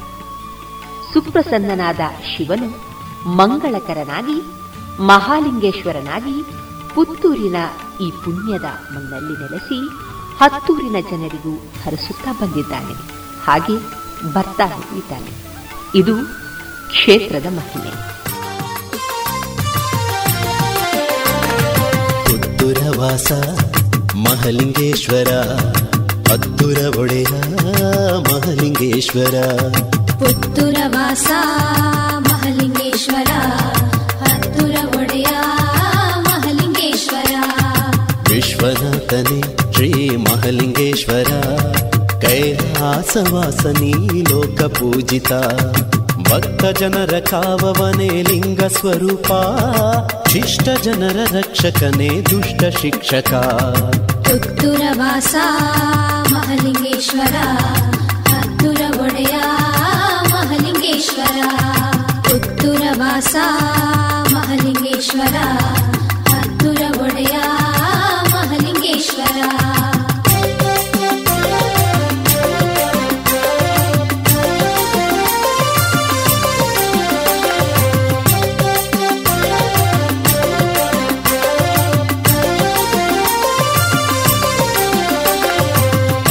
ಕಾರವ ನೀಗೋ ಚಂದ್ರಕಾಂತನೇ, ನಟರಾಜನು ನೀನೇ ಮೃತ್ಯುಂಜಯನೇ.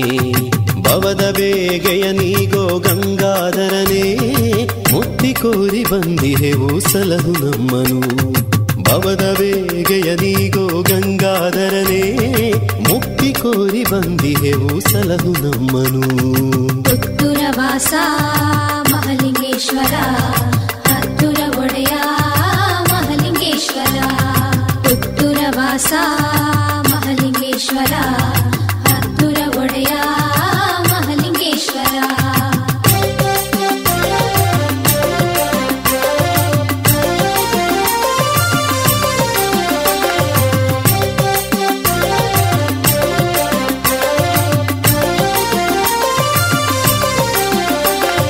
ಜಾತ್ರೆ ಉತ್ಸವ ಇಲ್ಲಿ ಎಂತ ವೈಭವ, ರಥದ ಮೇಲೆ ಶಿವನು ಕುಳಿತು ಮೆರೆವ ಸಂಭ್ರಮ. ನೋಡಲೆರಡು ಕಣ್ಣುಗಳು ಸಾಲದು ನಮಗೆ, ಒಮ್ಮೆ ನೋಡಿ ಧನ್ಯರಾಗಿ ಮಹಾಲಿಂಗೇಶನ. ನೋಡಲೆರಡು ಕಣ್ಣುಗಳು ಸಾಲದು ನಮಗೆ, ಒಮ್ಮೆ ನೋಡಿ ಧನ್ಯರಾಗಿ ಮಹಾಲಿಂಗೇಶನ. ಪುತ್ತೂರ ವಾಸ ಮಹಾಲಿಂಗೇಶ್ವರ, ಹತ್ತೂರ ಒಡೆಯ ಮಹಾಲಿಂಗೇಶ್ವರ. ಪುತ್ತೂರ ವಾಸ ಮಹಾಲಿಂಗೇಶ್ವರ, ಹತ್ತೂರ ಒಡೆಯ ಮಹಾಲಿಂಗೇಶ್ವರ. ಪುತ್ತೂರ ವಾಸ ಮಹಾಲಿಂಗೇಶ್ವರ, ಹತ್ತೂರ ಒಡೆಯ ಮಹಾಲಿಂಗೇಶ್ವರ. ಪುತ್ತೂರ ವಾಸ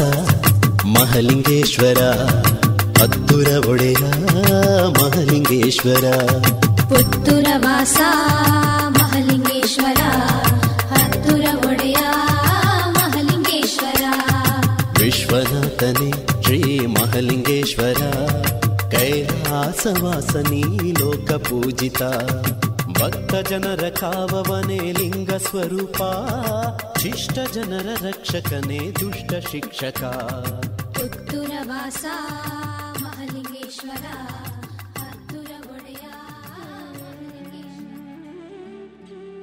ಪ್ರತಿ ವರ್ಷ ನಡೀತಾ ಇದ್ದ ಈ ಪುತ್ತೂರಿನ ಜಾತ್ರೆ ಕಳೆದ ವರ್ಷ ಕೊರೋನಾ ಮಹಾಮಾರಿಯಿಂದ ಜಾತ್ರೆ ನಡೆಯಲಿಲ್ಲ.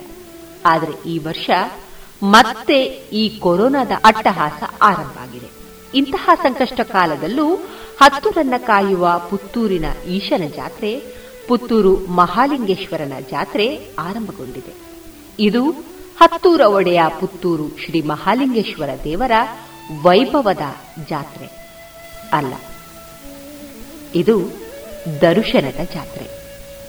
ಬನ್ನಿ ನಾವು ಕೂಡ ಶ್ರೀ ಮಹಾಲಿಂಗೇಶ್ವರ ದೇವರ ದರ್ಶನವನ್ನು ಪಡೆದು ಶ್ರೀದೇವರ ಕೃಪೆಗೆ ಪಾತ್ರರಾಗೋಣ.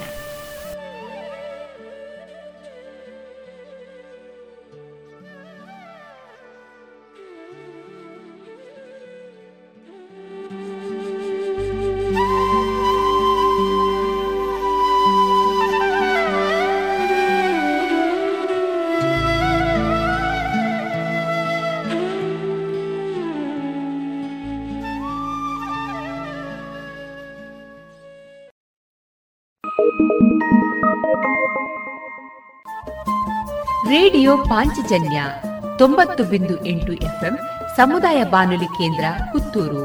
ಇದು ಜೀವ ಜೀವದ ಸ್ವರ ಸಂಚಾರ.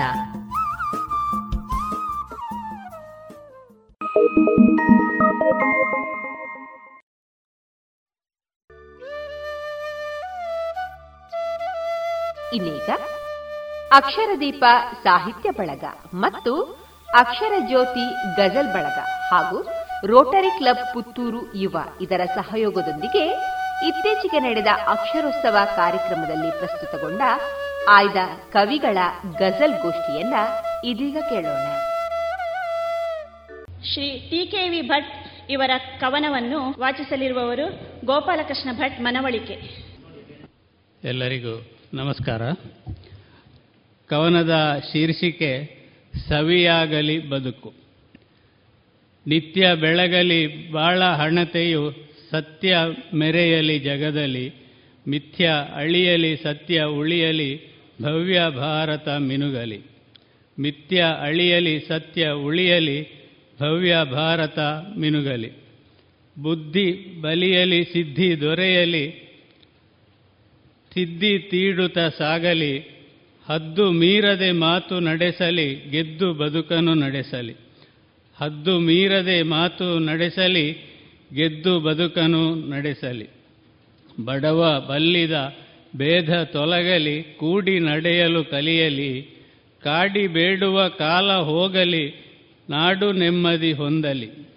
ಕಾಡಿ ಬೇಡುವ ಕಾಲ ಹೋಗಲಿ, ನಾಡು ನೆಮ್ಮದಿ ಹೊಂದಲಿ. ಸಾಲು ಮರದಲ್ಲಿ ಹೂವು ಅರಳಲಿ, ಫಲವ ಎಲ್ಲರೂ ಪಡೆಯಲಿ, ಬೇಲಿ ಇಲ್ಲದ ತೋಟ ಕಾಣಲಿ, ಹೊಲವು ಬೆಳೆಯನ್ನು ನೀಡಲಿ. ಬೇಲಿ ಇಲ್ಲದ ತೋಟ ಕಾಣಲಿ, ಹೊಲವು ಬೆಳೆಯನ್ನು ನೀಡಲಿ. ಜನರ ಮುಖದಲ್ಲಿ ಗೆಲುವು ತೋರಲಿ, ಕನಸು ನನಸಲಿ ನಲಿಯಲಿ, ವನದ ಸುಮಗಳು ಗಂಧ ಬೀರಲಿ, ಜೇನ ಹನಿಯನ್ನು ಸವಿಯಲಿ. ವನದ ಸುಮಗಳು ಗಂಧ ಬೀರಲಿ, ಜೇನ ಹನಿಯನ್ನು ಸವಿಯಲಿ. ಅವಕಾಶಕ್ಕಾಗಿ ಧನ್ಯವಾದಗಳು.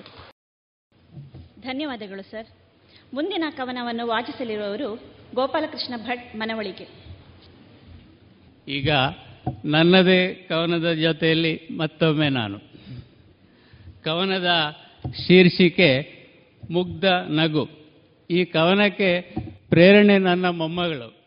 ಅವಳ ನಗುವನ್ನು ನೋಡಿಕೊಂಡೇ ಅದನ್ನು ಸ್ವತಃ ಅನುಭವಿಸಿ ನಾನು ಬರೆದಿದ್ದೇನೆ. ಹಾಗೆ ಓದಲಿಕ್ಕೂ ನನಗೆ ತುಂಬ ಖುಷಿ ಕೂಡ. ಎಲ್ಲ ನೋವನ್ನು ಮರೆಸುವಂತಹ ಮುಗ್ಧ ಮಗುವಿನ ನಗುವದು, ಹಸಿವು ಬಳಲಿಕೆ ದೂರ ಸರಿಸುವ ಸೆಳೆವ ಬಂಧದ ನೋಟವು. ಹಸಿವು ಬಳಲಿಕೆ ದೂರ ಸರಿಸುವ ಸೆಳೆವ ಬಂಧದ ನೋಟವು. ಹಾಸದಿಂದಲೇ ನುಡಿಯುವುದೆಲ್ಲವ ಅರ್ಥವಾಗದೆ ಉಳಿಯದು, ಅಳುವ ಮೋರೆಯೇ ಹೇಳುವುದೆಲ್ಲವ ಸಹನೆ ಮೀರಿದ ಅಳುವುದು. ಅಳುವ ಮೋರೆಯೇ ಹೇಳುವುದೆಲ್ಲವ ಸಹನೆ ಮೀರಿದ ಅಳುವುದು. ಹೊತ್ತು ಹೊತ್ತಿಗೆ ಹಾಲು ಕುಡಿಯುತ್ತ ನಿದ್ರೆ ಸಮಯವು ಹೆಚ್ಚಿದೆ, ಉಳಿದ ವೇಳೆಯು ಆಟದಲ್ಲಿಯೇ ನಮ್ಮ ಕಾಲವು ಕಳೆದಿದೆ. ಉಳಿದ ವೇಳೆಯು ಆಟದಲ್ಲಿಯೇ ನಮ್ಮ ಕಾಲವು ಕಳೆದಿದೆ. ಭೇದ ಭಾವದ ಗಂಧವರಿಯದ ಚಿತ್ತ ನಿರ್ಮಲವಾಗಿದೆ, ದೇವ ರೂಪದ ಕಂದ ನಿನ್ನನು ಎತ್ತಿ ಮುದ್ದನು ಮಾಡುವೆ. ದೇವರೂಪದ ಕಂದ ನಿನ್ನನು ಎತ್ತಿ ಮುದ್ದನು ಮಾಡುವೆ. ಅವಕಾಶಕ್ಕಾಗಿ ಧನ್ಯವಾದಗಳು. ಧನ್ಯವಾದಗಳು ಸರ್. ಮುಂದಿನ ಕವನವನ್ನು ವಾಚಿಸಲಿರುವವರು ಭಾರತಿ ಕೊಲ್ಲರ ಮಜಲು. ನನ್ನ ಕವನದ ಶೀರ್ಷಿಕೆ ಹಸಿರಲೊಂದಾಗಿ. ಹೊಚ್ಚ ಹೊಸತಿನ ಹಾದಿ ತೆರೆದಿದೆ ಹಚ್ಚ ಹಸಿರಿನ ತಳಿರು ತೋರಣ. ಹೊಚ್ಚ ಹೊಸತಿನ ಹಾದಿ ತೆರೆದಿದೆ ಹಚ್ಚ ಹಸಿರಿನ ತಳಿರು ತೋರಣ. ಮೆಚ್ಚಿ ಕಂಗಳು ಹಾಡು ಗುನುಗಿದೆ ಹುಚ್ಚು ಮನಸ್ಸಿನ ನೂರು ರಿಂಗಣ. ಮೆಚ್ಚಿ ಕಂಗಳು ಹಾಡು ಗುನುಗಿದೆ ಹುಚ್ಚು ಮನಸ್ಸಿನ ನೂರು ರಿಂಗಣ. ಬಾಗಿ ಬಳುಕಿದೆ ಎಳೆಯ ತರುಗಳು ಕೂಗಿ ಕರೆಯುತ್ತ ಪ್ರಕೃತಿಗಿಳಿಯುತ್ತ. ಬಾಗಿ ಬಳುಕಿದೆ ಎಳೆಯ ತರುಗಳು ಕೂಗಿ ಕರೆಯುತ್ತ ಪ್ರಕೃತಿಗಿಳಿಯುತ್ತ. ತೂಗಿ ತಮ್ಮಳು ತೃಪ್ತಿ ಭಾವವ ಮಾಗಿ ಕಾಲದಿ ಹಸಿರು ಹೊದಿಸುತ್ತ. ತೂಗಿ ತಮ್ಮಳು ತೃಪ್ತಿ ಭಾವವ ಮಾಗಿ ಕಾಲದಿ ಹಸಿರು ಹೊದಿಸುತ್ತ. ಎದೆಯ ಬಡಿತವು ತಾಳ ತಪ್ಪಿದೆ ಸುಧೆಯ ಸವಿಯನ್ನು ಬಡಿಸಿ ತಣಿಯುತ್ತ. ಎದೆಯ ಬಡಿತವು ತಾಳ ತಪ್ಪಿದೆ ಸುಧೆಯ ಸವಿಯನ್ನು ಬಡಿಸಿ ತಣಿಯುತ್ತ. ಬಿದಿಗೆ ಚಂದಿರ ನಾಚಿ ಸರಿಯಲು ನದಿಯ ಹರಿವಿನ ಸೆಳೆತ ನೆನಪಿಸಿ. ಬಿದಿಗೆ ಚಂದಿರ ನಾಚಿ ಸರಿಯಲು ನದಿಯ ಹರಿವಿನ ಸೆಳೆತ ನೆನಪಿಸಿ. ಗಾಳಿಯೊಡನೆಯೇ ಸ್ನೇಹ ಬೆಳೆಸುವ ತೋಳು ಚಾಚುತ ಬಾಚಿ ಕರೆಯುವ. ಗಾಳಿಯೊಡನೆಯೇ ಸ್ನೇಹ ಬೆಳೆಸುವ ತೋಳು ಚಾಚುತ ಬಾಚಿ ಕರೆಯುವ. ನಾಳೆ ಎಂಬುದ ಇಂದು ಬರೆಯುತ್ತ ತಾಳಲಾರದೆ ತೆರೆದು ತೋರುತ್ತ. ನಾಳೆ ಎಂಬುದ ಇಂದು ಬರೆಯುತ್ತ ತಾಳಲಾರದೆ ತೆರೆದು ತೋರುತ್ತ. ಉಸಿರು ಬೆರೆಯುವ ಶುಭ್ರ ಸುಂದರ ಬೆಸೆದು ಜೀವನ ಪರಮ ಪಾವನ. ಉಸಿರು ಬೆರೆಯುವ ಶುಭ್ರ ಸುಂದರ ಬೆಸೆದು ಜೀವನ ಪರಮ ಪಾವನ. ಹೊಸೆದು ಹೊಸತನು ತೊಳೆದು ಹಳತನು ಕಸಿದುಕೊಳ್ಳದೆ ಹುಸಿಯ ನುಡಿಯದೆ. ಹೊಸೆದು ಹೊಸತನು ತೊಳೆದು ಹಳತನು ಕಸಿದುಕೊಳ್ಳದೆ ಹುಸಿಯ ನುಡಿಯದೆ. ಅವಕಾಶಕ್ಕಾಗಿ ಧನ್ಯವಾದಗಳು. ಧನ್ಯವಾದಗಳು. ಈಗ ಶ್ರೀಮತಿ ಭಾರತಿ ಸುರತ್ಕಲ್ ಇವರು ನಿಮ್ಮ ಮುಂದೆ. ಎಲ್ಲರಿಗೂ ನಮಸ್ಕಾರಗಳು. ಕವನದ ಶೀರ್ಷಿಕೆ ಅಡಗಿ ಕುಳಿತ ಭಾವ. ಅಡಗಿವೆ ಮನದಲ್ಲಿ ಹಲವು ಭಾವಗಳು. ಅಡಗಿವೆ ಮನದಲ್ಲಿ ಹಲವು ಭಾವಗಳು. ಜನಿಸಿವೆ ಎದೆಯಲ್ಲಿ ಹೊಸತು ರಾಗಗಳು. ಜನಿಸಿವೆ ಎದೆಯಲ್ಲಿ ಹೊಸತು ರಾಗಗಳು. ಕುಣಿವವು ಒಮ್ಮೊಮ್ಮೆ ಹುಚ್ಚೆದ್ದು ಹಾರಾಡಿ. ಕುಣಿವವು ಒಮ್ಮೊಮ್ಮೆ ಹುಚ್ಚೆದ್ದು ಹಾರಾಡಿ.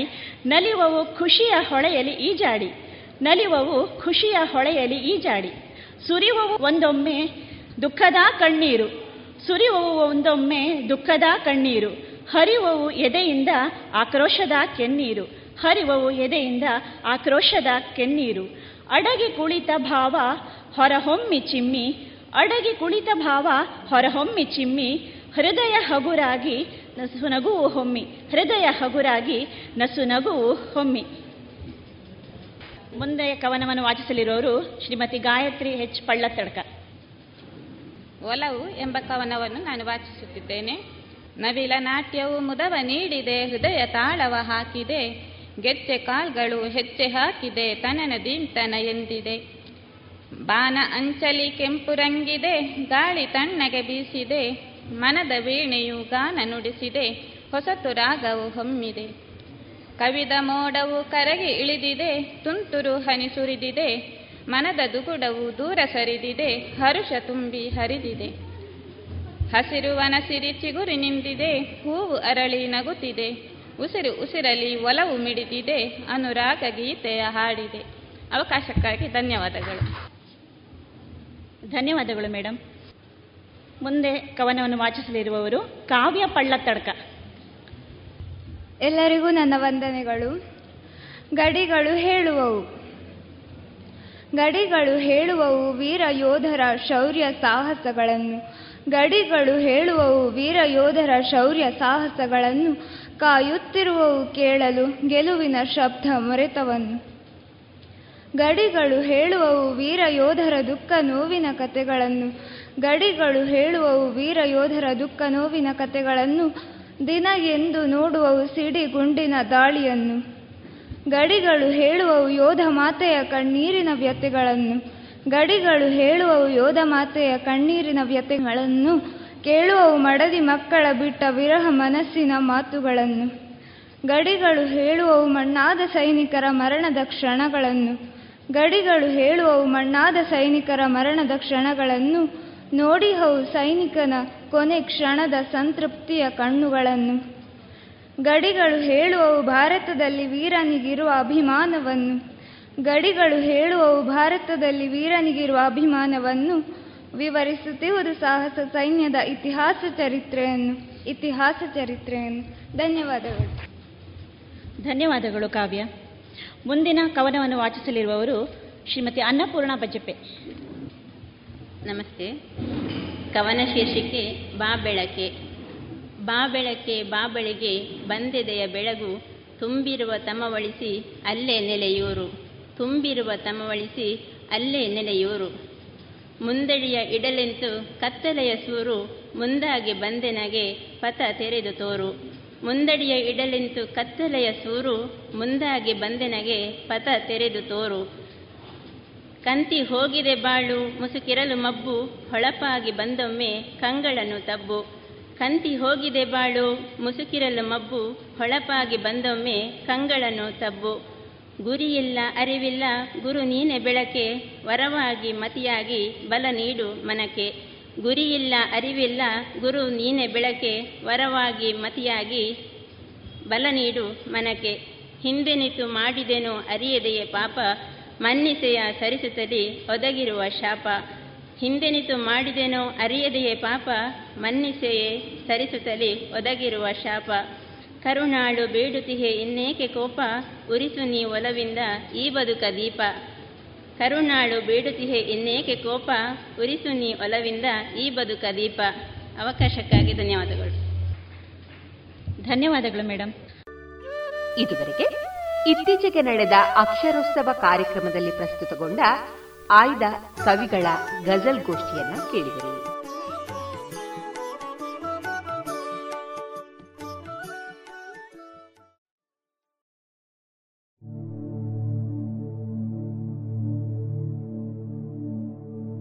ಇನ್ನೇಕ ವೈದ್ಯ ದೇವೋಭವ ಕಾರ್ಯಕ್ರಮದಲ್ಲಿ ಕ್ಯಾನ್ಸರ್ ಶಸ್ತ್ರಚಿಕಿತ್ಸಾ ತಜ್ಞರಾದ ಡಾಕ್ಟರ್ ಕಾರ್ತಿಕ್ ಕೆ ಎಸ್ ಅವರೊಂದಿಗಿನ ಸಂದರ್ಶನವನ್ನ ಕೇಳೋಣ. ಇವರನ್ನ ಸಂದರ್ಶಿಸಲಿದ್ದಾರೆ ಡಾಕ್ಟರ್ ವಿಜಯ ಸರಸ್ವತಿ. ನಮಸ್ಕಾರ ಶ್ರೋತೃ ಬಾಂಧವರೇ, ರೇಡಿಯೋ ಪಾಂಚಜನ್ಯದ ವೈದ್ಯ ದೇವೋಭವ ಕಾರ್ಯಕ್ರಮಕ್ಕೆ ನಿಮಗೆಲ್ಲರಿಗೂ ಆತ್ಮೀಯ ಸ್ವಾಗತ. ಇಂದು ನಮ್ಮೊಂದಿಗೆ ಲಭ್ಯರಿರುವಂತಹ ತಜ್ಞ ವೈದ್ಯರು ಸರ್ಜಿಕಲ್ ಆಂಕಾಲಜಿಸ್ಟ್ ಆಗಿರುವಂಥ ಡಾಕ್ಟರ್ ಕಾರ್ತಿಕ್ ಕೆ ಎಸ್ ಇವರು. ಡಾಕ್ಟರ್ ಕಾರ್ತಿಕ್ ಕೆ ಎಸ್ ಇವರು ತಮ್ಮ ಎಂ ಬಿ ಬಿ ಎಸ್ ಪದವಿಯನ್ನು ಕಸ್ತೂರ್ಬಾ ಮೆಡಿಕಲ್ ಕಾಲೇಜಿನಿಂದ ಪಡೆದಿದ್ದು, ತದನಂತರ ತಮ್ಮ ಎಂ ಎಸ್ ಜನರಲ್ ಸರ್ಜರಿಯನ್ನು ಮೈಸೂರು ಮೆಡಿಕಲ್ ಕಾಲೇಜಿನಿಂದ ಪಡೆದಿರುತ್ತಾರೆ. ತದನಂತರ ತಮ್ಮ ಎಂ ಸಿ ಎಚ್ ಸರ್ಜಿಕಲ್ ಆಂಕಾಲಜಿಯನ್ನು ರೀಜನಲ್ ಕ್ಯಾನ್ಸರ್ ಸೆಂಟರ್ ತ್ರಿವೆಂಡ್ರಮ್ಮಿಂದ ಪಡೆದಿದ್ದು, ಪ್ರಸ್ತುತ ಮಂಗಳೂರಿನ ಜ್ಯೋತಿ ಸರ್ಕಲ್ನ ಬಳಿಯಲ್ಲಿರುವ ಕೆ ಎಂ ಸಿ ಆಸ್ಪತ್ರೆಯಲ್ಲಿ ತಜ್ಞರಾಗಿ ಸೇವೆಯನ್ನು ಸಲ್ಲಿಸ್ತಾ ಇದ್ದಾರೆ. ಅದರ ಜೊತೆಗೆ ಮೈತ್ರಿ ಕ್ಲಿನಿಕ್ನಲ್ಲೂ ಕೂಡ ಸಲಹೆಗೆ ಲಭ್ಯರಿರುತ್ತಾರೆ. ಪುತ್ತೂರಿನ ಉಷಾ ಪಾಲಿ ಕ್ಲಿನಿಕ್ನಲ್ಲಿ ಪ್ರತಿ ಶುಕ್ರವಾರದಂದು ಲಭ್ಯರಿರುವಂಥ ಶ್ರೀಯುತರನ್ನ ಈ ಕಾರ್ಯಕ್ರಮಕ್ಕೆ ಆತ್ಮೀಯವಾಗಿ ಸ್ವಾಗತಿಸ್ತಾ ಡಾಕ್ಟ್ರೇ ನಮಸ್ಕಾರ. ನಮಸ್ತೆ ಮೇಡಮ್. ಡಾಕ್ಟ್ರೇ, ಈ ಕ್ಯಾನ್ಸರ್ ಅನ್ನುವಂಥದ್ದು ಹೆಸರು ಕೇಳಿದ ತಕ್ಷಣ ಎಲ್ಲರನ್ನ ಬೆಚ್ಚಿ ಬೀಳಿಸುವಂತಹ ಒಂದು ಕಾಯಿಲೆ. ಸಾಮಾನ್ಯವಾಗಿ ಕ್ಯಾನ್ಸರ್ ಅಂದ ತಕ್ಷಣ ಜನರ ಮಧ್ಯ ಮನಸ್ಸಿನಲ್ಲಿ ಏನೋ ಒಂದು ರೀತಿಯಾದಂಥ ತಲ್ಲಣ ಅಥವಾ ಇದೊಂದು ರೀತಿಯಲ್ಲಿ ಮಾರಣಾಂತಿಕವಾಗಿ ಪರಿಣಿಸಬಹುದಾದಂಥ ಕಾಯಿಲೆ ಅನ್ನುವಂತಹ ಒಂದು ವ್ಯವಸ್ಥೆ ಇದೆ. ಈ ಕ್ಯಾನ್ಸರ್ ಹೇಗೆ ಉಂಟಾಗ್ತದೆ ಮತ್ತು ಇದಕ್ಕೆ ಕಾರಣಗಳೇನು ಡಾಕ್ಟ್ರೇ? ಕ್ಯಾನ್ಸರ್ ಕ್ಯಾನ್ಸರ್ ಅಂತ ಹೇಳುವಂಥದ್ದು ಹೇಗೆ ಶುರುವಾಗ್ತದೆ ಅಂತ ಹೇಳೋದಕ್ಕೆ ಆ್ಯಕ್ಚುಲಿ ಮೈಕ್ರೋ ಲೆವೆಲಿಗೆ ಹೋಗಬೇಕಾಗ್ತದೆ. ಒಂದು ಸಣ್ಣ ಜೀವಾಣು ಅಂದರೆ ಒಂದು ಸೆಲ್ಸಿಂದ ಸ್ಟಾರ್ಟ್ ಆಗುವಂಥದ್ದು. ಮನುಷ್ಯನ ಬಾಡಿ ಹೇಗೆ ಅದನ್ನು ಹೇಗೆ ಸ್ಟ್ರಕ್ಚರ್ ಆಗಿರ್ತದೆ ಅಂತ ಹೇಳಿದರೆ, ಒಂದು ಒಂದು ಸೆಲ್ ಗ್ರೋತ್ ಅಥವಾ ಡೆತ್ ಒಟ್ಟಿಗೆ ಆಗ್ತಾ ಇರ್ತದೆ. ಯಾವಾಗ ಒಂದು ಸೆಲ್ ಬರ್ತಾ ಆಗ್ತದೋ ಆ ಸೆಲ್ ಅದರ ಕೆಲಸ ಆದ ಮೇಲೆ, ಅದರ ಟೈಮ್ ಆದ ಮೇಲೆ ಸಾಯಬೇಕು. ಯಾವಾಗ ಆ ಸೆಲ್ ಸಾಯೋದಿಲ್ವೋ ಅದು ಅಬ್ನಾರ್ಮಲ್. ಈ ಕ್ಯಾನ್ಸರ್ ಸೆಲ್ಸ್ ಹಾಗೆ ಅದರ ಹೊರಗಿನಿಂದ ಬಂದಿರೋ ಪೊಲ್ಯೂಷನ್ ಆಗಿರ್ಬೋದು ಅಥವಾ ಬೇರೆ ಮಾಡಿಫಿಕೇಶನ್ ಆಗಿರ್ಬೋದು, ಎನರ್ಜಿ ಅಥವಾ ಎಲೆಕ್ಟ್ರೋಮ್ಯಾಗ್ನೆಟಿಕ್ ರೇಡಿಯೇಷನ್ ಆಗಿರ್ಬೋದು, ಅದರಿಂದಾಗಿ ಒಂದು ಸೆಲ್ ಅದು ಒಂದು ಕ್ಯಾನ್ಸರ್ ಸೆಲ್ ಆಗಿ ಮಾರ್ಪಡ್ತದೆ. ಆದರೆ ಬಾಡಿಯ ಇಮ್ಯುನಿಟಿಯಿಂದಾಗಿ ಅದನ್ನು ಕೊಲ್ಲುವ ಚಾನ್ಸಸ್ ಜಾಸ್ತಿ.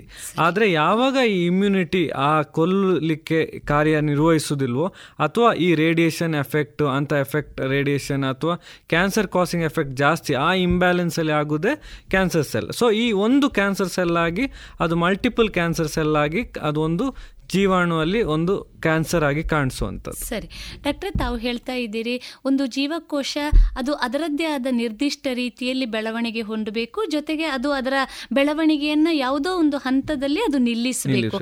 ಅದು ಜೀವಕಣಗಳು ಅದು ಅನಿಯಮಿತವಾಗಿ ಬೆಳೀತಾ ಹೋದಾಗ ಬಹುಶಃ ಕ್ಯಾನ್ಸರ್ ಆಗಿ ಮಾರ್ಪಾಡಾಗುವಂಥ ಸಾಧ್ಯತೆಗಳು ಬಹಳಷ್ಟು ಜಾಸ್ತಿ ಅಲ್ವಾ ಡಾಕ್ಟ್ರೆ? ಹೌದು ಡಾಕ್ಟ್ರೆ, ಇನ್ನೂ ಒಂದು, ಈಗ ಕ್ಯಾನ್ಸರ್ ಒಬ್ಬ ರೋಗಿಗೆ ಅಥವಾ ಒಬ್ಬ ವ್ಯಕ್ತಿಗೆ ಕ್ಯಾನ್ಸರ್ ಬಂದಿದೆ ಅನ್ನೋದನ್ನು ಗುರುತಿಸುವ ಬಗೆ ಹೇಗೆ? ಅಂದರೆ ಕ್ಯಾನ್ಸರ್ ತನ್ನ ರೂಪವನ್ನು ಅಥವಾ ತನ್ನ ಲಕ್ಷಣವನ್ನು ಯಾವ ರೀತಿಯಲ್ಲಿ ತೋರ್ಪಡಿಸುತ್ತದೆ ಡಾಕ್ಟ್ರೆ? ಈಗ ಕ್ಯಾನ್ಸರ್ ಅಂತ ಹೇಳಿದ ಕೂಡಲೇ ಜನರಿಗೆ ಫಸ್ಟ್ ಆಗಿ ಒಂದು ಭಯ, ಅಂದರೆ ಕ್ಯಾನ್ಸರ್ ಬಂದರೆ ಜನರಿಗೆ ತೀರಾ ನೋವಿರಬೇಕು ಅಥವಾ ತೀರಾ ಸಪುರ ಆಗಿರ್ತಾರೆ.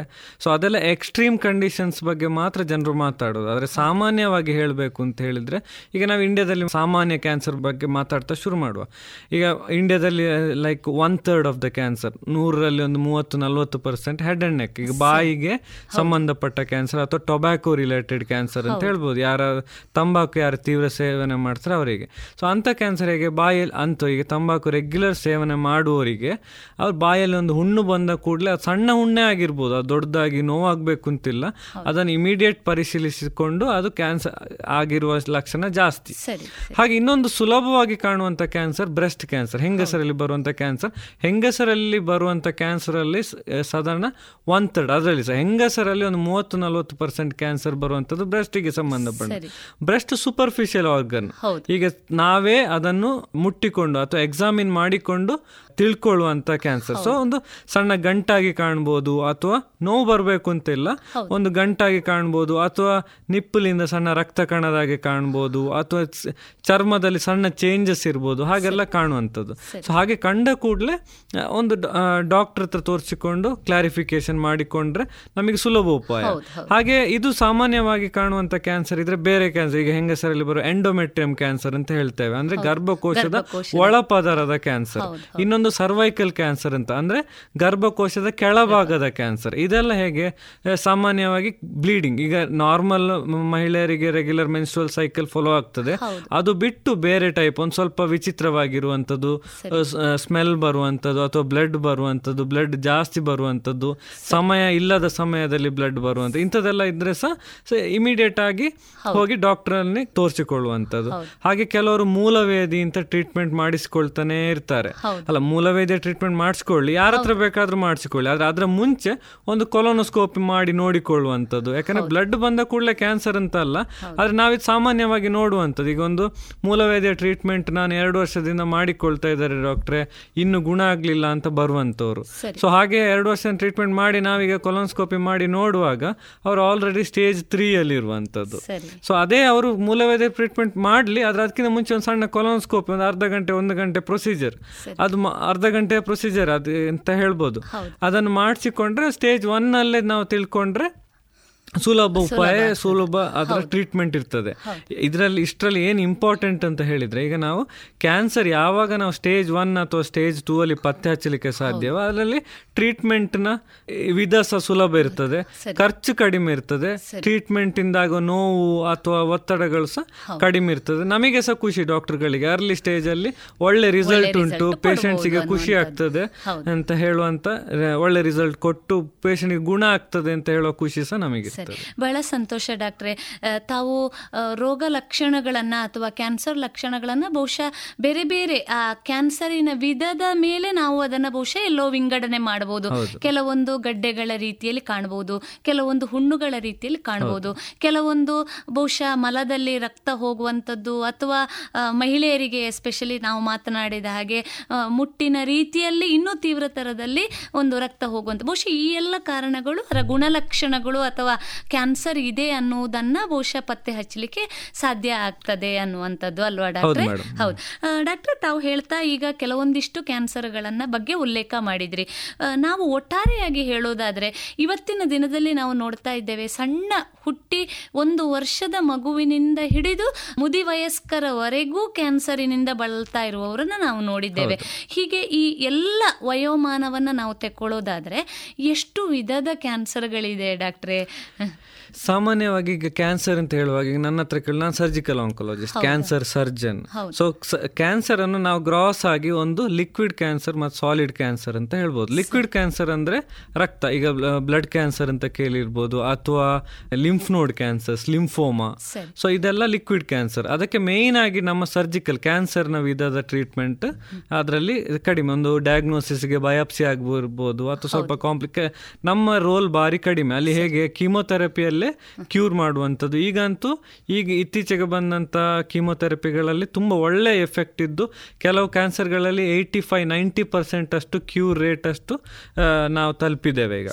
ಸೊ ಅದೊಂದು ಲಿಕ್ವಿಡ್ ಕ್ಯಾನ್ಸರ್. ಈಗ ನೆಕ್ಸ್ಟ್ ಬರುವಂಥದ್ದು ಸಾಲಿಡ್ ಕ್ಯಾನ್ಸರ್. ಸಾಲಿಡ್ ಅಂದರೆ ಯಾವುದೇ ಕ್ಯಾನ್ಸರ್, ಈಗ ನಾವು ಆಪರೇಷನ್ ಮಾಡಿ ತೆಗೆದು ಗುಣ ಮಾಡುವಂಥ ಕ್ಯಾನ್ಸರನ್ನು ಸಾಲಿಡ್ ಕ್ಯಾನ್ಸರ್ ಅಂತ ಹೇಳ್ಬೋದು. ನಾವು ಸರ್ಜಿಕಲ್ ಆಂಕೊಲಜಿಸ್ಟ್ ಅಥವಾ ಕ್ಯಾನ್ಸರ್ ಶಸ್ತ್ರತಜ್ಞರು ಮಾಡುವಂಥದ್ದು ಇದು. ಸೊ ಕ್ಯಾನ್ಸರ್ ಯಾವಾಗ ಅದನ್ನು ಆಪರೇಷನ್ ಮಾಡಿ ತೆಗೆದು ಗುಣಪಡಿಸ್ಲಿಕ್ಕೆ ಆಗ್ತದೋ ಅದು ಸಾಲಿಡ್ ಕ್ಯಾನ್ಸರ್.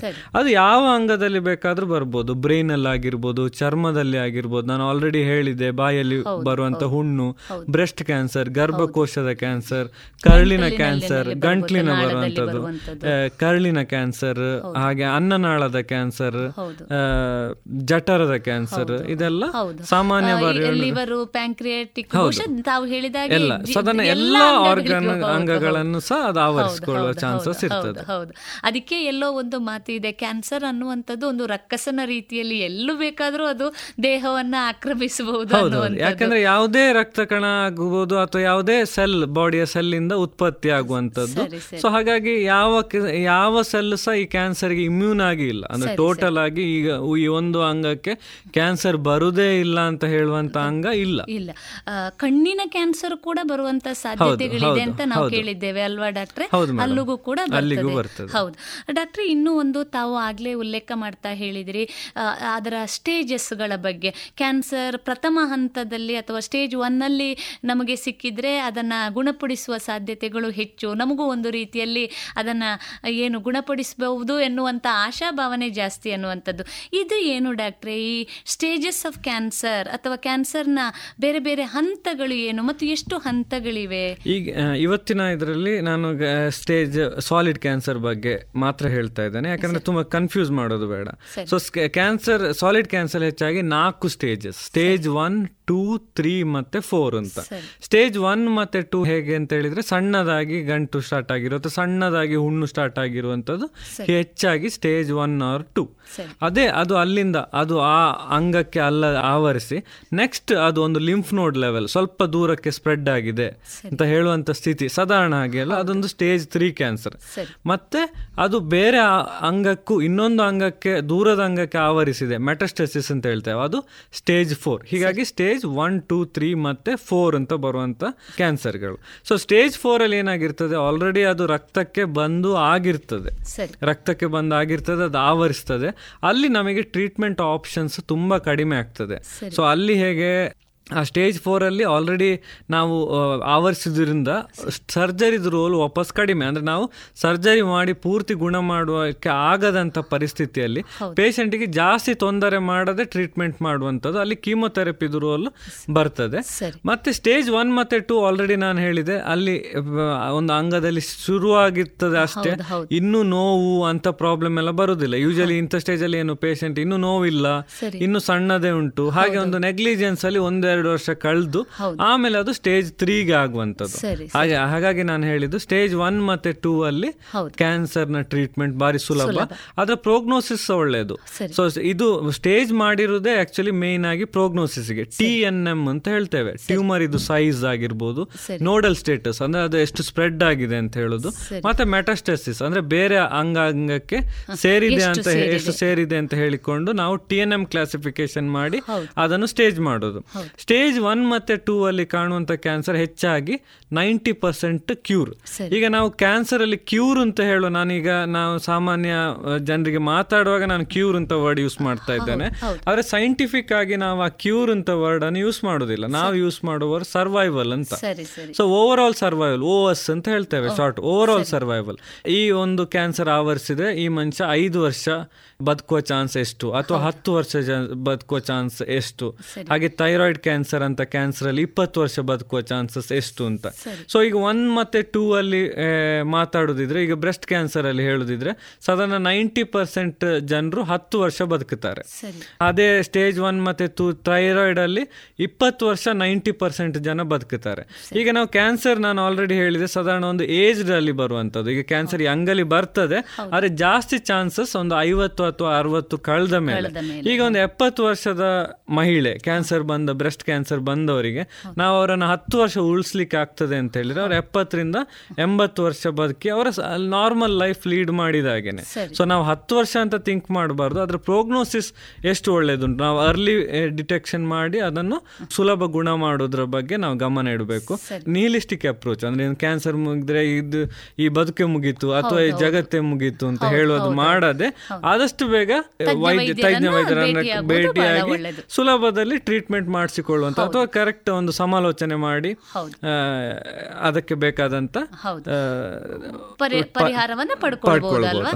ಬಹಳ ಆಶಾದಾಯಕವಾದಂತ ಉತ್ತರ ಡಾಕ್ಟ್ರೆ. ಯಾಕೆಂದ್ರೆ ಕ್ಯಾನ್ಸರ್ ತನಗೆ ಇದೆ ಅನ್ನೋದು ಗೊತ್ತಾದ ತಕ್ಷಣ ಬಹುಶಃ ಇನ್ನೇನು ಬದುಕು ಮುಗಿದೇ ಹೋಯ್ತು ಅನ್ನುವಂತ ರೀತಿಯಲ್ಲಿ ಬದುಕನ್ನು ನೋಡುವಂತ ಸಾಧ್ಯತೆಗಳನ್ನು ನಾವು ನಮ್ಮ ಸುತ್ತಮುತ್ತಲಿನಲ್ಲಿ ನೋಡ್ತಾ ಇರ್ತೇವೆ. ಅಂತ ಸಂದರ್ಭದಲ್ಲಿ ತಾವು ಬಹಳ ಒಂದು ಒಳ್ಳೆಯ ಉತ್ತರವನ್ನು ನೀಡಿದ್ದೀರಿ. ಯಾಕೆಂದರೆ ಕ್ಯಾನ್ಸರ್ ಅದರ ಹಂತವನ್ನು ಅವಲಂಬಿಸಿ ಅದರ ಗುಣಮುಖದ ಅವಧಿಯನ್ನು ಮತ್ತು ಗುಣಮುಖವನ್ನು ಕೂಡ ನಾವು ನೋಡ್ಬೋದು ಅನ್ನುವಂಥದ್ದು. ಹಾಗಾಗಿ ಕ್ಯಾನ್ಸರನ್ನು ಅತಿ ಶೀಘ್ರವಾಗಿ ಪತ್ತೆ ಹಚ್ಚುವುದರ ಜೊತೆಗೆ ಅದಕ್ಕೆ ಪರಿಣಾಮಕಾರಿಯಾದಂಥ ಚಿಕಿತ್ಸೆ ಪಡ್ಕೊಂಡ್ರೆ ಅದು ಇತರ ಅಂಗಗಳಿಗೆ ಹರಡಿ ಅಲ್ಲಿ ಮುಂದೆ ಟ್ರೀಟ್ಮೆಂಟ್ ಸಾಧ್ಯ ಇಲ್ಲ ಅನ್ನೋದನ್ನು ಹೇಳುವುದಕ್ಕಿಂತ ಮೊದಲೇ ಬರುವುದು ಬಹಳ ಉತ್ತಮ ಅನ್ನುವಂಥ ಮಾತನ್ನು ಹೇಳ್ತಿದೆ. ಬಹಳ ಸಂತೋಷ ಡಾಕ್ಟ್ರೆ. ತಾವು ಸರ್ಜಿಕಲ್ ಆಂಕಾಲಜಿಸ್ಟ್, ಅಂದರೆ ಶಸ್ತ್ರಚಿಕಿತ್ಸೆಯ ಮೂಲಕ ಕ್ಯಾನ್ಸರನ್ನು ಗುಣಪಡಿಸುವಂತಹ ವಿಶೇಷ ಪರಿಣಿತ ವೈದ್ಯರು. ಈಗ ತಮ್ಮಲ್ಲಿ ಒಂದು ಕ್ಯಾನ್ಸರ್ ರೋಗಿ ಬಂದಾಗ ಆ ಕ್ಯಾನ್ಸರ್ ಇದೆ ಅನ್ನೋದನ್ನು ಪತ್ತೆ ಹಚ್ಚುವುದಕ್ಕೆ ಜೊತೆಗೆ ಕ್ಯಾನ್ಸರ್ ಕಂಡಾಗ ಅದನ್ನು ಗುಣಪಡಿಸುವುದಕ್ಕೆ ಯಾವ ರೀತಿಯ ವ್ಯವಸ್ಥೆಗಳನ್ನು ತಾವು ಅಳವಡಿಸಿಕೊಂಡಿದ್ದೀರಿ? ಈಗ ಕೆಲವೊಮ್ಮೆ ಕ್ಯಾನ್ಸರ್ ರೋಗಿಗಳು ಹೇಳೋದಿದೆ, ಅದು ಸೂಜಿ ಹಾಕಿ ತೆಗೆದ್ರು ಅಥವಾ ಏನು ನಾವು ನಮ್ಮ ವೈದ್ಯಕೀಯ ಭಾಷೆಯಲ್ಲಿ ಹೇಳೋದಾದರೆ ಬಯಾಪ್ಸಿ ತೆಗೆಯುವುದು ಅಂತೇವೆ. ಅದೇ ರೀತಿ ತಾವು ಆಗಲೇ ಉಲ್ಲೇಖ ಮಾಡಿದ್ರಿ ಕೊಲೊನೋಸ್ಕೋಪಿ ಅನ್ನುವಂಥದ್ದು, ಅದರ ಮೂಲಕ ಬಹುಶಃ ಇದರ ಬಗ್ಗೆ ಒಂದಿಷ್ಟು ಮಾಹಿತಿಯನ್ನು ನೀಡಬಹುದೇ? ಫಸ್ಟ್ ನಾವು ಕ್ಯಾನ್ಸರ್ ಲಕ್ಷಣದಿಂದ ಇಟ್ಟುಕೊಂಡು ಬಂದರೆ ಕೆಲವು ಯಾವ ಆರ್ಗನ್ ಮೇಲೆ ಡಿಪೆಂಡ್ ಆಗ್ತದೆ. ಈಗ ಬಾಯಿಯ ಕ್ಯಾನ್ಸರಲ್ಲಿ ಅರ್ಲಿ ಸ್ಟೇಜಲ್ಲಿ ಸ್ಕ್ಯಾನಿಂಗ್ ಹೆಚ್ಚಾಗಿ ಬೇಕಾಗುವುದಿಲ್ಲ. ಅಲ್ಲಿ ಒಂದು ಬಯಾಪ್ಸಿ ತೆಗೆದ್ರೆ, ಒಂದು ಒಂದು ಅಲ್ಟ್ರಾಸೌಂಡ್, ಒಂದು ಕತ್ತಿನ ಒಂದು ಅಲ್ಟ್ರಾಸೌಂಡ್ ಮಾಡಿದರೆ ಅದರ ಇವ್ಯಾಲ್ಯುಯೇಷನ್ ಮುಗೀತು, ನೆಕ್ಸ್ಟ್ ಏನು ಟ್ರೀಟ್ಮೆಂಟ್ ಅಂತ ಕರೆಕ್ಟಾಗಿ ಪ್ಲಾನ್ ಮಾಡ್ಬೋದು. ಆದರೆ ನೀವು ಆಲ್ರೆಡಿ ಹೇಳಿದ್ರಿ ಬವೆಲ್ ಕ್ಯಾನ್ಸರಲ್ಲಿ ಅಥವಾ ರೆಕ್ಟಮ್ ಕ್ಯಾನ್ಸರಲ್ಲಿ ಬ್ಲೀಡಿಂಗ್ ಆದ ಕ್ಷಣದಲ್ಲಿ ಒಂದು ಕೊಲೊನೋಸ್ಕೋಪಿ ಮಾಡಿ ಬಯಾಪ್ಸಿ ತೆಗೆದು ಆಮೇಲೆ ಸಿ ಟಿ ಸ್ಕ್ಯಾನ್ ಮಾಡಿ ಅದು ಎಷ್ಟು ಆವರಿಸಿದೆ ಅಂತ ನೋಡಿಕೊಂಡು ಟ್ರೀಟ್ಮೆಂಟ್ ಮಾಡುವಂಥದ್ದು. ಕೆಲವು ಅಂಗಗಳಿಗೆ ಬಯಾಪ್ಸಿ ಇಲ್ಲದೆ ಟ್ರೀಟ್ಮೆಂಟ್ ಮಾಡ್ಬೋದು, ಅಂದರೆ ಲಿವರ್ ಆಗ್ಬೋದು ಅಥವಾ ಟೆಸ್ಟಿಸ್, ಪ್ಯಾನ್ಕ್ರಿಯಾಸ್, ಅಲ್ಲಿ ಸಣ್ಣ ಗಂಟಿದ್ರೂ ಸಹ ಕ್ಯಾನ್ಸರ್ನ ಚಾನ್ಸಸ್ ಜಾಸ್ತಿ. ಹಾಗಾಗಿ ನಾವು ರಿಸ್ಕ್ ತಗೊಳ್ಲಿಕ್ಕೆ ಆಗುದಿಲ್ಲ, ಹಾಗೆ ಬಯಾಪ್ಸಿ ಇಲ್ಲದೆ ಟ್ರೀಟ್ಮೆಂಟ್ ಮಾಡಬೇಕಾಗ್ತದೆ. ಕೆಲವು ಅಂಗದಲ್ಲಿ ನಾವು ಕ್ಯಾನ್ಸರ್ ಅಂತ ಗೊತ್ತಿದ್ದು, ಈಗ ಎಕ್ಸಾಂಪಲ್ ಸ್ಟಮಕ್ ಕ್ಯಾನ್ಸರಲ್ಲಿ ಅಥವಾ ಈಸೋಫೆಗಸ್ ಕ್ಯಾನ್ಸರಲ್ಲಿ, ಅಲ್ಲಿ ಹೇಗೆ ಅಂತ ಹೇಳಿದ್ರೆ ಸೀದಾ ಆಪರೇಷನ್ ಮಾಡೋದಕ್ಕಿಂತ, ಈಗ ಕ್ಯಾನ್ಸರ್ ಗಂಟುಂಟು ಅಂತ ಗೊತ್ತಾದ ಕೂಡಲೇ ಆಪರೇಷನ್ ಮಾಡೋದಕ್ಕಿಂತ ಅದಕ್ಕಿಂತ ಮುಂಚೆ ಒಂದು ಕೀಮೊಥೆರಪಿ ಕೊಟ್ಟು ಅದಕ್ಕೆ ಬೇಕಾದ ರೆಸ್ಪಾನ್ಸ್ ನೋಡಿಕೊಂಡು ಆಪರೇಷನ್ ಮಾಡಿದ್ರೆ ಅದಕ್ಕೆ ಒಳ್ಳೆ ರಿಸಲ್ಟ್ ಸಿಗುವಂಥದ್ದು. ಹಾಗೆ ಅಂತ ಬಯಾಪ್ಸಿ ಇಲ್ಲದೆ ನಾವು ಕೀಮೊಥೆರಪಿ ಕೊಡ್ಲಿಕ್ಕೆ ಆಗುದಿಲ್ಲ. ಹಾಗೆ ಅಂತ ಸಿಚುವೇಶನ್ ಅಲ್ಲಿ ಬಯಾಪ್ಸಿ ಮಾಡಿಯೇ ಕೀಮೊಥೆರಪಿ ಕೊಟ್ಟು ಆಮೇಲೆ ಪೇಷಂಟಿಗೆ ಆಪರೇಷನ್ ಮಾಡಿ, ಕೆಲವು ಪೇಷಂಟಿಗೆ ಮತ್ತೆ ಸಹ ಕೀಮೊಥೆರಪಿ ಬೇಕಾಗ್ತದೆ. ಈಗ ರೆಕ್ಟಮ್ ಅಂತ ಹೇಳ್ತೇವೆ, ಹೇಗೆ ಲೈಕ್ ರೆಕ್ಟಮ್ ಅಂತ ಹೇಳಿದ್ರೆ ಮಲದ್ವಾರದ ಜಸ್ಟ್ ಮೇಲೆ ಹದಿನೈದು ಸೆಂಟಿಮೀಟರ್ ಜಾಗ, ಅದನ್ನು ರೆಕ್ಟಮ್ ಅಂತ ಹೇಳುವಂಥದ್ದು. ಸೊ ರೆಕ್ಟಮ್ ಇದ ಕ್ಯಾನ್ಸರ್ ಪ್ರಾಬ್ಲಮ್ ಏನು ಅಂತ ಹೇಳಿದ್ರೆ ಅಲ್ಲಿ ಮಲ ಹೋಗುವುದನ್ನು ಕಂಟ್ರೋಲ್ ಮಾಡುವಂಥ ಒಂದು ಸ್ಫಿಂಕ್ಟರ್ ಅಂತ ಇರ್ತದೆ. ಸೊ ಯಾವಾಗ ಆ ಜಾಗ ಆವರಿಸುವ ಚಾನ್ಸ್ ಜಾಸ್ತಿಯೋ ಅಥವಾ ನಾವು ಆಪರೇಷನ್ ಮಾಡುವಾಗ ಆ ಸ್ಫಿಂಕ್ಟರನ್ನು ಯಾವಾಗ ಪ್ರಿಸರ್ವ್ ಮಾಡಲಿಕ್ಕೆ ಆಗೋದಿಲ್ವೋ ಆಗ ಪರ್ಮನೆಂಟ್ ಸ್ಟೋಮಾ ಚಾನ್ಸಸ್ ಜಾಸ್ತಿ. ಹಾಗಾಗಿ ಅಂಥ ಪೇಷೆಂಟಲ್ಲಿ ಹೇಗೆ ರೇಡಿಯೇಷನ್ ಫಸ್ಟ್ ರೇಡಿಯೇಷನ್ ಕೊಟ್ಟು ಆಪರೇಷನ್ ಮಾಡಿದ್ರೆ ಒಂದು ಸ್ಫಿಂಕ್ಟರ್ ಅನ್ನು ಪ್ರಿಸರ್ವ್ ಮಾಡುವ ಚಾನ್ಸಸ್ ಜಾಸ್ತಿ ಆಗ್ತದೆ. ಇನ್ನೊಂದು ಅದಕ್ಕಿಂತ ಮುಖ್ಯವಾಗಿ ಏನು ಅಂತ ಹೇಳಿದ್ರೆ ಮೂವತ್ತರಿಂದ ನಲವತ್ತು ಪರ್ಸೆಂಟ್ ಜನರಿಗೆ ವಾಪಸ್ ಬರುವಂತ ಚಾನ್ಸಸ್ ಅನ್ನು ಕಡಿಮೆ ಮಾಡುವಂತ ಚಾನ್ಸಸ್ ಇರ್ತದೆ. ಹಾಗಾಗಿ ಪ್ರತಿ ಯಾವ ಅಂಗಕ್ಕೂ ಜನರಲ್ ಆಗಿ ಒಂದು ಕ್ಯಾನ್ಸರ್ ಬಂದ್ರೆ ಹೀಗೆ ಅದಕ್ಕೆ ಇವ್ಯಾಲ್ಯುಯೇಷನ್ ಅಥವಾ ಹೀಗೆ ಅದಕ್ಕೆ ಟ್ರೀಟ್ಮೆಂಟ್ ಅಂತಲ್ಲ, ಒಂದೊಂದು ಅಂಗಕ್ಕೂ ಸಹ. ಈಗ ಬ್ರೆಸ್ಟ್ ಕ್ಯಾನ್ಸರ್ ಅಂತ ತಗೊಂಡ್ರೆ ಈಗ ಸಾಮಾನ್ಯ ಜನರಿಗೆ ಹೇಗೆ ಎಲ್ಲ ಬ್ರೆಸ್ಟ್ ಕ್ಯಾನ್ಸರ್ ಬ್ರೆಸ್ಟ್ ಕ್ಯಾನ್ಸರ್ ನಾಲ್ಕು ಸ್ಟೇಜ್ ಉಂಟು. ಅದು ಬಿಟ್ಟು ಬ್ರೆಸ್ಟ್ ಕ್ಯಾನ್ಸರ್ ಅಲ್ಲಿ ರಿಸೆಪ್ಟರ್ ಸ್ಟೇಟಸ್ ಅಂತ ಹೇಳ್ತೇವೆ, ಇ ಆರ್ ಪಿ ಆರ್ ಮತ್ತೆ ಹರ್ಟು ಬೇರೆ ಸ್ಟೇಟಸ್ ನೋಡಿ ಆ ಪೇಷಂಟ್ ಅದರ ಅಗ್ರೆಸಿವ್ನೆಸ್ ಎಷ್ಟು, ಅದು ಮೈಲ್ಡ್ ಉಂಟಾ ಅಥವಾ ಎಷ್ಟು ಅಗ್ರೆಸಿವ್. ಈಗ triple negative E R P R her two negative ಅಂತ ಪೇಷಂಟ್ ಇದು ಅಗ್ರೆಸಿವ್ ಆಗಿರುವ ಡಿಸೀಸಸ್ ಚಾನ್ಸಸ್ ಜಾಸ್ತಿ. ಅಂತ ಪೇಷಂಟಿಗೆ ನಾವು ಫಸ್ಟ್ ಕೀಮೋಥೆರಪಿ ಮಾಡಿಯೇ ಟ್ರೀಟ್ಮೆಂಟ್ ಮಾಡಿದ್ರೆ ಅವರಿಗೆ ರಿಸಲ್ಟ್ ಚೆನ್ನಾಗಿರುವಂಥದ್ದು. ಸೊ ಹಾಗಾಗಿ ಒಂದೊಂದು ಅಂಗ ಅಂಗ ಮಾತ್ರ ಅಲ್ಲ, ಅಂಗದಲ್ಲಿ ಸಹ ಕೆಲವು ವಿಚಾರವನ್ನು ನೋಡಿಕೊಂಡು ಅದಕ್ಕೆ ಬೇಕಾದಂತ ಟ್ರೀಟ್ಮೆಂಟ್ ಮಾಡುವಂಥದ್ದು ಉತ್ತಮ. ಯಾಕೆಂದ್ರೆ ಯಾವುದು ಕಾಯಿಲೆ ದೇಹದ ಯಾವ ಭಾಗದಲ್ಲಿ ಇದೆ ಅನ್ನೋದರ ಮೇಲೆ ಯಾವ ರೀತಿಯ ಚಿಕಿತ್ಸೆ ಅದಕ್ಕೆ ಬೇಕಾಗ್ತದೆ ಅನ್ನೋದನ್ನ ಕೂಡ ಅದರ ಮೇಲೆ ಅದರ ಅಗ್ರೆಸಿವ್ನೆಸ್ ಅದರ ಬಯಾಲಜಿ ಅಂತ ಹೇಳ್ತೇವೆ, ಕ್ಯಾನ್ಸರ್ ಬಯಾಲಜಿ ಆ ಅಂಗ ಕ್ಯಾನ್ಸರ್ ಬಯಾಲಜಿ ನೋಡಿಕೊಂಡು ಸಹ ನಾವು ಟ್ರೀಟ್ಮೆಂಟ್ ಡಿಸೈಡ್ ಮಾಡಬೇಕಾಗ್ತದೆ. ಸರ್ ಡಾಕ್ಟರ್, ಇನ್ನೂ ಒಂದಿಷ್ಟು ನಾವು ಮಾಹಿತಿಯನ್ನ ನೀಡೋದಾದ್ರೆ ಈ ಬಯಾಪ್ಸಿ ಅಂದ್ರೆ ಏನು, ಬಹುಶಃ ಕ್ಯಾನ್ಸರ್ ಎಲ್ಲಿ ಇದೆ ಅನ್ನೋದು ಒಂದಿಷ್ಟು ನಾವು ಅದನ್ನ ನೋಡಿದಾಗ ಅಥವಾ ಅದನ್ನ ಮುಟ್ಟಿದಾಗ ಗೊತ್ತಾದ ಜಾಗದಿಂದ ಒಂದಿಷ್ಟು ಮಾಂಸದ ಅಂಶವನ್ನ ತೆಗೆದು ನಾವು ಅದನ್ನ ಪರೀಕ್ಷೆಗೆ ಒಳಪಡಿಸುವಂತದ್ದು. ಅದರಲ್ಲಿ ಬೇರೆ ಬೇರೆ ರೀತಿಯ ಬಯಾಪ್ಸಿ ಹೇಳ್ಬೋದು. ಈಗ ಬಾಯಲ್ಲಿ ಪಂಚ್ ಬಯಾಪ್ಸಿ ಅಂತ ಮಾಡ್ತೇವೆ, ಅದಕ್ಕೆ ಆದ ಒಂದು ಇನ್ಸ್ಟ್ರೂಮೆಂಟ್ ಉಂಟು. ಮೊದಲು ಹೇಗೆ ಪೇಷಂಟ್ ಅನ್ನು ಅನಸ್ತೀಶಿಯಾ ಕೊಟ್ಟು ಆಪರೇಷನ್ ಮಾಡಿ ಬಯಾಪ್ಸಿ ತೆಗೆಯುವಂಥದ್ದು, ಈಗ ನಮ್ಮ ಹತ್ರ ಅದಕ್ಕೆ ಬೇಕಾದ ಇನ್ಸ್ಟ್ರೂಮೆಂಟ್ ಒಂದು ಪಂಚ್ ಬಯಾಪ್ಸಿ. ಪೇಷಂಟಿಗೆ ನೋವು ಸಹ ಆಗುದಿಲ್ಲ, ಸಣ್ಣ ಆಫೀಸ್ ಪ್ರೊಸೀಜರ್ ಅಂತ ಹೇಳ್ಬೋದು. ಪೇಷಂಟ್ ಬೆಳಿಗ್ಗೆ ಬಂದ್ರೆ ನಮ್ಮ ಕ್ಲೀನ್ ನೋಡ್ತಾನೆ ಒಂದು ಅರ್ಧ ಗಂಟೆ ಒಳಗಡೆ ಪೇಷಂಟ್ ಅನ್ನು ವಾಪಸ್ ಕಳಿಸುವಂಥದ್ದು. ಹಾಗೆ ಫೈನ್ ನೀಡಲ್ ಆಸ್ಪಿರೇಷನ್ ಬಯಾಪ್ಸಿ ಅಂದ್ರೆ ಸೂಜಿ, ನಾವು ಇಂಜೆಕ್ಷನ್ ಕೊಡುವಂತ ಸೂಜಿ ಅಂತ ಸೂಜಿಯಲ್ಲೇ ಕೆಲವು ಸೆಲ್ಸ್ ಅನ್ನು ಮಾತ್ರ ತೆಗೆದು ಟೆಸ್ಟ್ ಮಾಡುವಂಥದ್ದು. ಮತ್ತೆ ಇನ್ನೊಂದು ಟ್ರೂ ಕಟ್ ಬಯಾಪ್ಸಿ ಅಂತ, ಸ್ವಲ್ಪ ದಪ್ಪದ ಸೂಜಿ ಲೋಕಲ್ ಅನಿಸ್ತೀವಿ ಬ್ರೆಸ್ಟ್ ಅಲ್ಲಿ ಮಾಡುವಂಥದ್ದು ಟ್ರೂ ಕಟ್ ಬಯಾಪ್ಸಿ. ಯಾಕಂದ್ರೆ ಎಫ್ ಎನ್ ಎ ಸಿಯಲ್ಲಿ ಸೆನ್ಸಿಟಿವಿಟಿ ಎಪ್ಪತ್ತು ಪರ್ಸೆಂಟ್ ಆದ್ರೆ ಟ್ರೂ ಕಟ್ ಬಯಾಪ್ಸಿಯಲ್ಲಿ sensitivity ninety to ninety five percent sensitivity improve ಆಗ್ತದೆ. ಹಾಗಾಗಿ ಟ್ರೂ ಕಟ್ ಬಯಾಪ್ಸಿ ಸ್ವಲ್ಪ ದಪ್ಪದ ನೀಡಲ್, ಅದು ಸಹ ಹಾಗೆ ಮೊದಲು ಆಪರೇಷನ್ ಮಾಡಿ ಬಯಾಪ್ಸಿ ಮಾಡಿ ಒಂದು ಹೊಲಿಗೆ ಹಾಕಿ ಅನಸ್ತೀಶಿಯಾ ಎಲ್ಲ ಬೇಕಾಗ್ತಿತ್ತು. ಈಗ ಆಫೀಸ್ ಪ್ರೊಸೀಜರ್ ಒಂದು ಗನ್ ಬರ್ತದೆ, ಗನ್ ಅಲ್ಲಿ ಒಂದು ಬಯಾಪ್ಸಿ ತೆಗೆದು ನಾವು ಕೂಡಲೇ ಟೆಸ್ಟ್ ರಿಸಲ್ಟ್ ನಾಲ್ಕೈದು ದಿನದಲ್ಲಿ ಟೆಸ್ಟ್ ರಿಸಲ್ಟ್ ಬರುವಂತದ್ದು. ಈಗ ಇನ್ನು ಬರ್ತಾ ಬರ್ತಾ ಒಂದು ಲಿಕ್ವಿಡ್ ಬಯಾಪ್ಸಿ ಅಂತ, ಲಿಕ್ವಿಡ್ ಬಯಾಪ್ಸಿ ಹೇಗೆ ಅಂತ ಹೇಳಿದ್ರೆ ಬ್ಲಡ್ ಅಲ್ಲೇ ಈಗ ಈಗ ಎಕ್ಸಾಂಪಲ್ ಲಂಗ್ ಕ್ಯಾನ್ಸರ್ ತಗೊಂಡ್ರೆ ಸ್ಟೇಜ್ ಟೂ ಅಥವಾ ಸ್ಟೇಜ್ ತ್ರೀ ಅಲ್ಲಿ ಆಲ್ರೆಡಿ ಬ್ಲಡ್ ಅಲ್ಲಿ ಸಿ ಟಿ ಸಿ ಅಂತ ಹೇಳ್ತೇವೆ, ಸರ್ಕ್ಯುಲೇಟಿಂಗ್ ಟ್ಯೂಮರ್ ಸೆಲ್ಸ್ ಅಂತ. ಆ ಸರ್ಕ್ಯುಲೇಟಿಂಗ್ ಟ್ಯೂಮರ್ ಸೆಲ್ಸ್ ಹೇಗೆ ನಾವು ಬ್ಲಡ್ ಇಂದ ಹೆಚ್ ಬಿ ನೋಡ್ತೇವೋ ಟೋಟಲ್ ಕೌಂಟ್ ನೋಡ್ತೇವೋ ಅದೇ ರೀತಿ ಸಿ ಟಿ ಸಿ ಅನ್ನು ಹುಡುಕಿ ಪೈಕೋಗ್ರಾಮ್ ಲೆವೆಲ್ ಅಲ್ಲಿ ಸೆನ್ಸಿಟಿವಿಟಿ ಈಗ ಇನ್ನು ಮುಂದೆ ಈಗ ಆಲ್ರೆಡಿ ಅದು ಕೆಲವು ಕಡೆ ರಿಸರ್ಚ್ ಲೆವೆಲ್ ಅಲ್ಲಿ ಆಲ್ರೆಡಿ ಯೂಸ್ ಮಾಡ್ತಾ ಇದ್ದಾರೆ.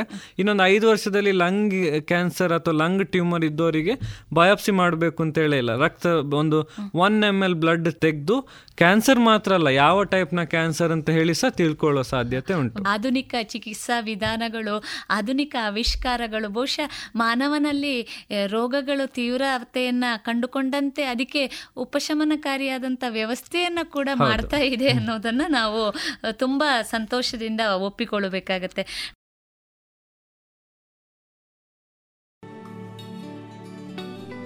ಇದುವರೆಗೆ ವೈದ್ಯದೇವೋಭವ ಕಾರ್ಯಕ್ರಮದಲ್ಲಿ ಕ್ಯಾನ್ಸರ್ ಶಸ್ತ್ರಚಿಕಿತ್ಸಾ ತಜ್ಞರಾದ ಡಾಕ್ಟರ್ ಕಾರ್ತಿಕ್ ಕೆ ಎಸ್ ಅವರೊಂದಿಗಿನ ಸಂದರ್ಶನವನ್ನ ಕೇಳಿದರು. ಇನ್ನು ಮುಂದುವರೆದ ಭಾಗ ಮುಂದಿನ ಶನಿವಾರದ ವೈದ್ಯದೇವೋಭವ ಕಾರ್ಯಕ್ರಮದಲ್ಲಿ ಕೇಳೋಣ.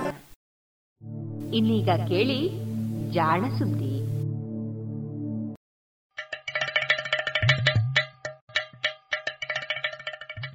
ಕೇಳು ಕೇಳು ಕೇಳು ಜಾಣ ಜಾಣ ಸುದ್ದಿಯ ಕೇಳು ಕೇಳು ಕೇಳು ಜಾಣ.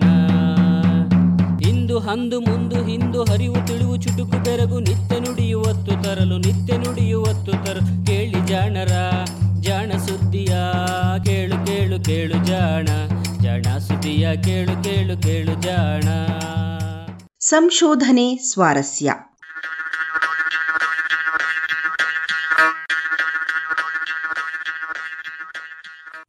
ಕೂದಲು ಉದುರುವುದರ ಗುಟ್ಟು.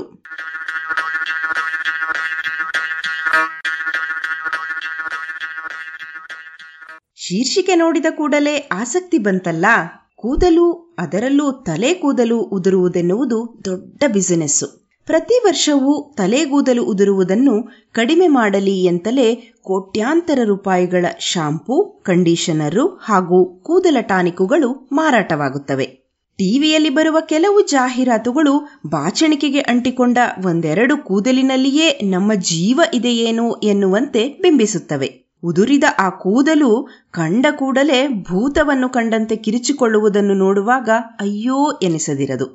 ಏಕೆಂದರೆ ಕೂದಲು ಉದುರುವುದು ಒಂದು ಸಹಜ ಕ್ರಿಯೆ. ಇದನ್ನು ತಡೆಯುವುದು ಸಾಧ್ಯವಿಲ್ಲ, ಆದರೆ ಇದು ಹೆಚ್ಚಾಗದಂತೆ ತಡೆಯಬಹುದು ಎನ್ನುವ ಆಸೆ ಎಲ್ಲರಿಗೂ ಇದೆ. ಕೂದಲು ಉದುರುವುದು ಸಹಜವಾದರೂ ಕೆಲವರಲ್ಲಿ ಅದು ಹೆಚ್ಚು ಯಾಕೆ, ಇನ್ನು ಕೆಲವರಲ್ಲಿ ಅದು ಕಡಿಮೆ ಯಾಕೆ ಎನ್ನುವ ಪ್ರಶ್ನೆಗಳು ಇದ್ದೇ ಇವೆ. ಈ ಪ್ರಶ್ನೆಗಳಲ್ಲಿ ಕೂದಲು ಹೆಚ್ಚು ಉದುರುವುದೇಕೆ ಎನ್ನುವುದಕ್ಕೆ ಒಂದು ಕಾರಣವನ್ನು ಪತ್ತೆ ಮಾಡಲಾಗಿದೆಯಂತೆ. ನಮಗೆ ಆಗುವ ಆತಂಕ, ನಿರಾಶೆ, ದುಃಖ ಮೊದಲಾದವುಗಳು ಉಂಟು ಮಾಡುವ ಮಾನಸಿಕ ಆತಂಕವೂ ಕೂಡ ಕೂದಲು ಉದುರುವುದಕ್ಕೆ ಕಾರಣ. ಇದನ್ನು ತಡೆಯಬಹುದು ಎನ್ನುವ ಸುದ್ದಿಯನ್ನು ನೇಚರ್ ಪತ್ರಿಕೆ ಇಂದು ವರದಿ ಮಾಡಿದೆ. ಹಾರ್ವರ್ಡ್ ವಿಶ್ವವಿದ್ಯಾನಿಲಯದ ಪುನರುಜ್ಜೀವನ ವಿಜ್ಞಾನಿ ಯಾಚಿ ಶೂ ಮತ್ತು ಆಕೆಯ ಸಂಗಡಿಗರು ಈ ಶೋಧವನ್ನು ಮಾಡಿದ್ದಾರೆ. ಕೂದಲು ಚರ್ಮದ ಒಂದು ಜೈವಿಕ ಅಂಶ, ಅಂದರೆ ಇದು ಕೂಡ ಒಂದು ಜೀವಂತ ಅಂಶವೇ ಎನ್ನಬಹುದು. ಕೂದಲು ಬೆಳೆಯುವುದಕ್ಕೆ ಕಾರಣ ಅದರ ಬುಡದಲ್ಲಿ ಇರುವ ಜೀವಕೋಶಗಳು. ಬಲು ತೆಳ್ಳಗಿರುವ ಕೂದಲು ಚರ್ಮದ ಬುಡದಲ್ಲಿ ಇರುವ ಕೋಶಗಳ ನಡುವೆ ಹಳ್ಳಗಳಂತೆ ಇರುವ ರೋಮಚೀಲಗಳಿಂದ ಹುಟ್ಟುತ್ತವೆ. ಈ ರೋಮಚೀಲಗಳ ಒಳಮೈಯಲ್ಲಿ ಎರಡು ಬಗೆಯ ಜೀವಕೋಶಗಳಿವೆ. ಮೊದಲನೆಯದನ್ನು ಆಕರ ಕೋಶಗಳು ಎನ್ನುತ್ತಾರೆ. ಇದು ಕೂದಲನ್ನು ರಚಿಸಲು ಬೇಕಾದ ಎಲ್ಲ ಬಗೆಯ ಜೀವಕೋಶಗಳಿಗೂ ಮೂಲ. ಇದರಿಂದ ಹುಟ್ಟಿದ ಕೋಶಗಳಲ್ಲಿ ಒಂದು ಬಗೆಯನ್ನು ಡರ್ಮಲ್ ಪ್ಯಾಪಿಲಾ ಕೋಶಗಳು ಅಥವಾ ರೋಮಚೀಲಗಳ ಕೋಶಗಳು ಎನ್ನುತ್ತಾರೆ. ಈ ಕೋಶಗಳ ಸಂಖ್ಯೆ ಕಡಿಮೆ ಆದಷ್ಟು ಕೇಶರಾಶಿಯ ಉದ್ದ ಕಡಿಮೆ ಆಗುತ್ತದೆ. ಎಲ್ಲ ಕೂದಲುಗಳು ಯಾವಾಗಲೂ ಬೆಳೆಯುವುದಿಲ್ಲ. ಕೂದಲಿನ ಬೆಳವಣಿಗೆಯಲ್ಲಿ ಮೂರು ಹಂತಗಳಿವೆ. ಮೊದಲನೆಯದು ಉದ್ದವಾಗುವ ಅಥವಾ ಬೆಳೆಯುವ ಹಂತ, ಇದನ್ನು ಅನಾಜೆನ್ ಎನ್ನುತ್ತಾರೆ. ಎರಡನೆಯದು ಕೆಟಾಜೆನ್ ಅಥವಾ ಮಧ್ಯಂತರ ಹಂತ. ಈ ಹಂತದಲ್ಲಿ ಕೂದಲಿನ ಬೆಳವಣಿಗೆ ನಿಧಾನವಾಗುತ್ತಾ ಬರುತ್ತದೆ. ಕೊನೆಯದು ಟೀಲೋಜೆನ್. ಈ ಹಂತದಲ್ಲಿ ಕೂದಲು ಬೆಳೆಯುವುದು ನಿಲ್ಲುತ್ತದೆ. ಸ್ವಲ್ಪ ಕಾಲ ಇದೇ ಸ್ಥಿತಿಯಲ್ಲಿ ಇರುವ ಕೂದಲು ಅನಂತರ ಉದುರಿ ಹೋಗುತ್ತದೆ. ಒಂದು ರೀತಿಯಲ್ಲಿ ಇದು ಕೂದಲಿಗೆ ವಯಸ್ಸಾಯಿತು ಎನ್ನುವ ಸೂಚನೆ ಎನ್ನಬಹುದು. ಕೂದಲು ಉದುರುವುದಕ್ಕೆ ಒಟ್ಟಾರೆ ಕೂದಲಿನ ಉದ್ದವಷ್ಟೇ ಅಲ್ಲ, ಕೂದಲಿನ ಸಂಖ್ಯೆಯೂ ಮುಖ್ಯವಾಗುತ್ತದೆ.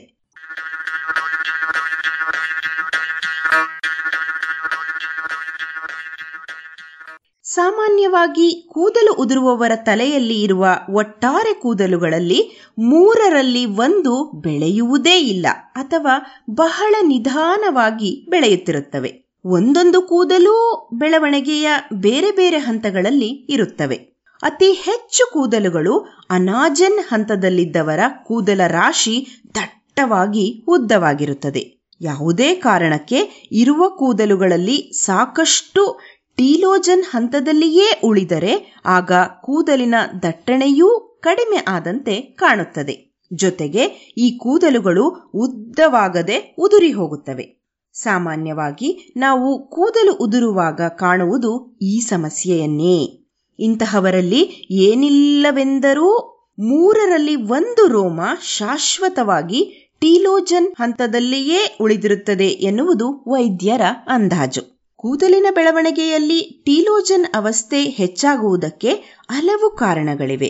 ಇವುಗಳಲ್ಲಿ ಮೊದಲನೆಯದು ಒತ್ತಡ. ಯಾವುದೇ ಕಾರಣಕ್ಕೆ ತೀವ್ರ ದುಗುಡ ಉಂಟಾದಲ್ಲಿ ಅದಾದ ಎರಡು ಮೂರು ತಿಂಗಳಲ್ಲಿ ಕೂದಲು ಉದುರಲು ಆರಂಭವಾಗಬಹುದು. ಕಚೇರಿ ಸಮಸ್ಯೆಯೋ, ಸಂಸಾರ ತಾಪತ್ರಯವೋ, ಬಂಧುಗಳ ವಿಯೋಗವೋ, ಕಾಯಿಲೆಯೋ, ಸಾಮಾಜಿಕ ಸಮಸ್ಯೆಗಳೋ ಆಗಿರಬಹುದು. ಒಟ್ಟಾರೆ ಒತ್ತಡ ಕೂದಲು ಉದುರುವುದಕ್ಕೆ ಒಂದು ಪ್ರಮುಖ ಕಾರಣ. ಇದಲ್ಲದೆ ಪೋಷಣೆ ಇಲ್ಲದ ಆಹಾರ, ಕೆಲವು ಔಷಧಗಳ ಸೇವನೆ, ಅನುವಂಶೀಯವಾಗಿ ಬರುವ ಕೆಲವು ತೊಂದರೆಗಳು, ಕಾಯಿಲೆಗಳು ಹಾಗೂ ನೀರು ಮತ್ತು ಆಹಾರದಲ್ಲಿ ಇರುವ ಕೆಲವು ವಿಷಲೋಹಗಳ ಸೇವನೆಯಿಂದಲೂ, ಅಂತಹ ನೀರನ್ನು ಬಳಸಿ ಸ್ನಾನ ಮಾಡುವುದರಿಂದಲೂ ಕೂದಲು ಉದುರಲು ಆರಂಭಿಸಬಹುದು. ಕೆಲವು ಮಹಿಳೆಯರಿಗೆ ಮುಟ್ಟು ನಿಂತ ನಂತರ ಈ ಸಮಸ್ಯೆ ಆರಂಭವಾಗುತ್ತದೆ. ಇವೆಲ್ಲವೂ ಇದುವರೆವಿಗೂ ಎಲ್ಲರಿಗೂ ತಿಳಿದಿದ್ದ ವಿಷಯವೇ. ಹೀಗಾಗಿ ಈ ಎಲ್ಲ ಅಂಶಗಳನ್ನೂ ತಡೆಯಲು ಹಲವು ಕ್ರಮಗಳನ್ನು ವೈದ್ಯರು ಸೂಚಿಸುತ್ತಿದ್ದರು. ಶುದ್ಧ ನೀರು, ಪೌಷ್ಟಿಕ ಆಹಾರ, ಥೈರಾಯ್ಡ್ ಹಾರ್ಮೋನಿನ ಕಾಯಿಲೆಗಳ ಸಂದರ್ಭದಲ್ಲಿ ಅದರ ಚಿಕಿತ್ಸೆ ಇತ್ಯಾದಿಗಳಿಂದ ಈ ಸಮಸ್ಯೆಯನ್ನು ಕಡಿಮೆ ಮಾಡಲು ಪ್ರಯತ್ನಿಸುತ್ತಿದ್ದರು. ಆದರೆ ಒತ್ತಡದಿಂದುಂಟಾಗುವ ದುಗುಡದಿಂದ ಕೂದಲು ಉದುರುವುದನ್ನು ನಿಲ್ಲಿಸಲು ಉಪಾಯವೇನಿದ್ದರೂ ದುಗುಡ ಕಡಿಮೆ ಮಾಡುವ ಔಷಧಗಳಷ್ಟೇ ಆಗಿದ್ದವು. ಇದೀಗ ಇದಕ್ಕೂ ಹೊಸ ಚಿಕಿತ್ಸೆ ಸಾಧ್ಯ ಎನ್ನುವ ನಂಬಿಕೆಯನ್ನು ಯಾಚಿ ಶೂ ಮತ್ತು ಆಕೆಯ ತಂಡ ತಂದಿದೆ. ಯಾಚಿ ಶೂ ಅವರಿಗೆ ಒತ್ತಡದಿಂದ ಕೂದಲು ಏಕೆ ಉದುರಬೇಕು ಎನ್ನುವುದೇ ಪ್ರಶ್ನೆಯಾಗಿತ್ತು. ಇದನ್ನು ಪತ್ತೆ ಮಾಡಲು ಇವರು ಹಲವು ಪ್ರಯೋಗಗಳನ್ನು ಕೈಗೊಂಡರು. ಇಲಿಗಳ ಆಡ್ರೆನಲ್ ಗ್ರಂಥಿಗಳನ್ನು ಕಿತ್ತೊಗೆದು ಅವನ್ನು ಬೆಳೆಸಿದರು. ಆಡ್ರೆನಲ್ ಗ್ರಂಥಿ ಸ್ರವಿಸುವ ಕಾರ್ಟಿಸೋನ್ ಹಾರ್ಮೋನು ಒತ್ತಡಕ್ಕೆ ಕಾರಣ. ಒತ್ತಡದ ಸಮಯದಲ್ಲಿ ಅದರ ಪ್ರಮಾಣವೂ ಹೆಚ್ಚು. ಆಡ್ರೆನಲ್ ಕಿತ್ತೊಗೆದ ಈ ಇಲಿಗಳ ರೋಮಗಳನ್ನು ಹೆರೆದು ಬೆಳೆಸಿದರು. ಜೊತೆಗೆ ಗ್ರಂಥಿ ಹಾಗೆಯೇ ಇದ್ದ ಇಲಿಗಳ ರೋಮವನ್ನೂ ಹೆರೆದು ಹೋಲಿಸಿದರು. ಆಡ್ರೆನಲ್ ಕಿತ್ತೊಗೆದ ಇಲಿಗಳಲ್ಲಿ ಬೆಳೆದಷ್ಟು ಸೊಂಪಾಗಿ ಕೂದಲು ಇವುಗಳಲ್ಲಿ ಬೆಳೆದಿರಲಿಲ್ಲ.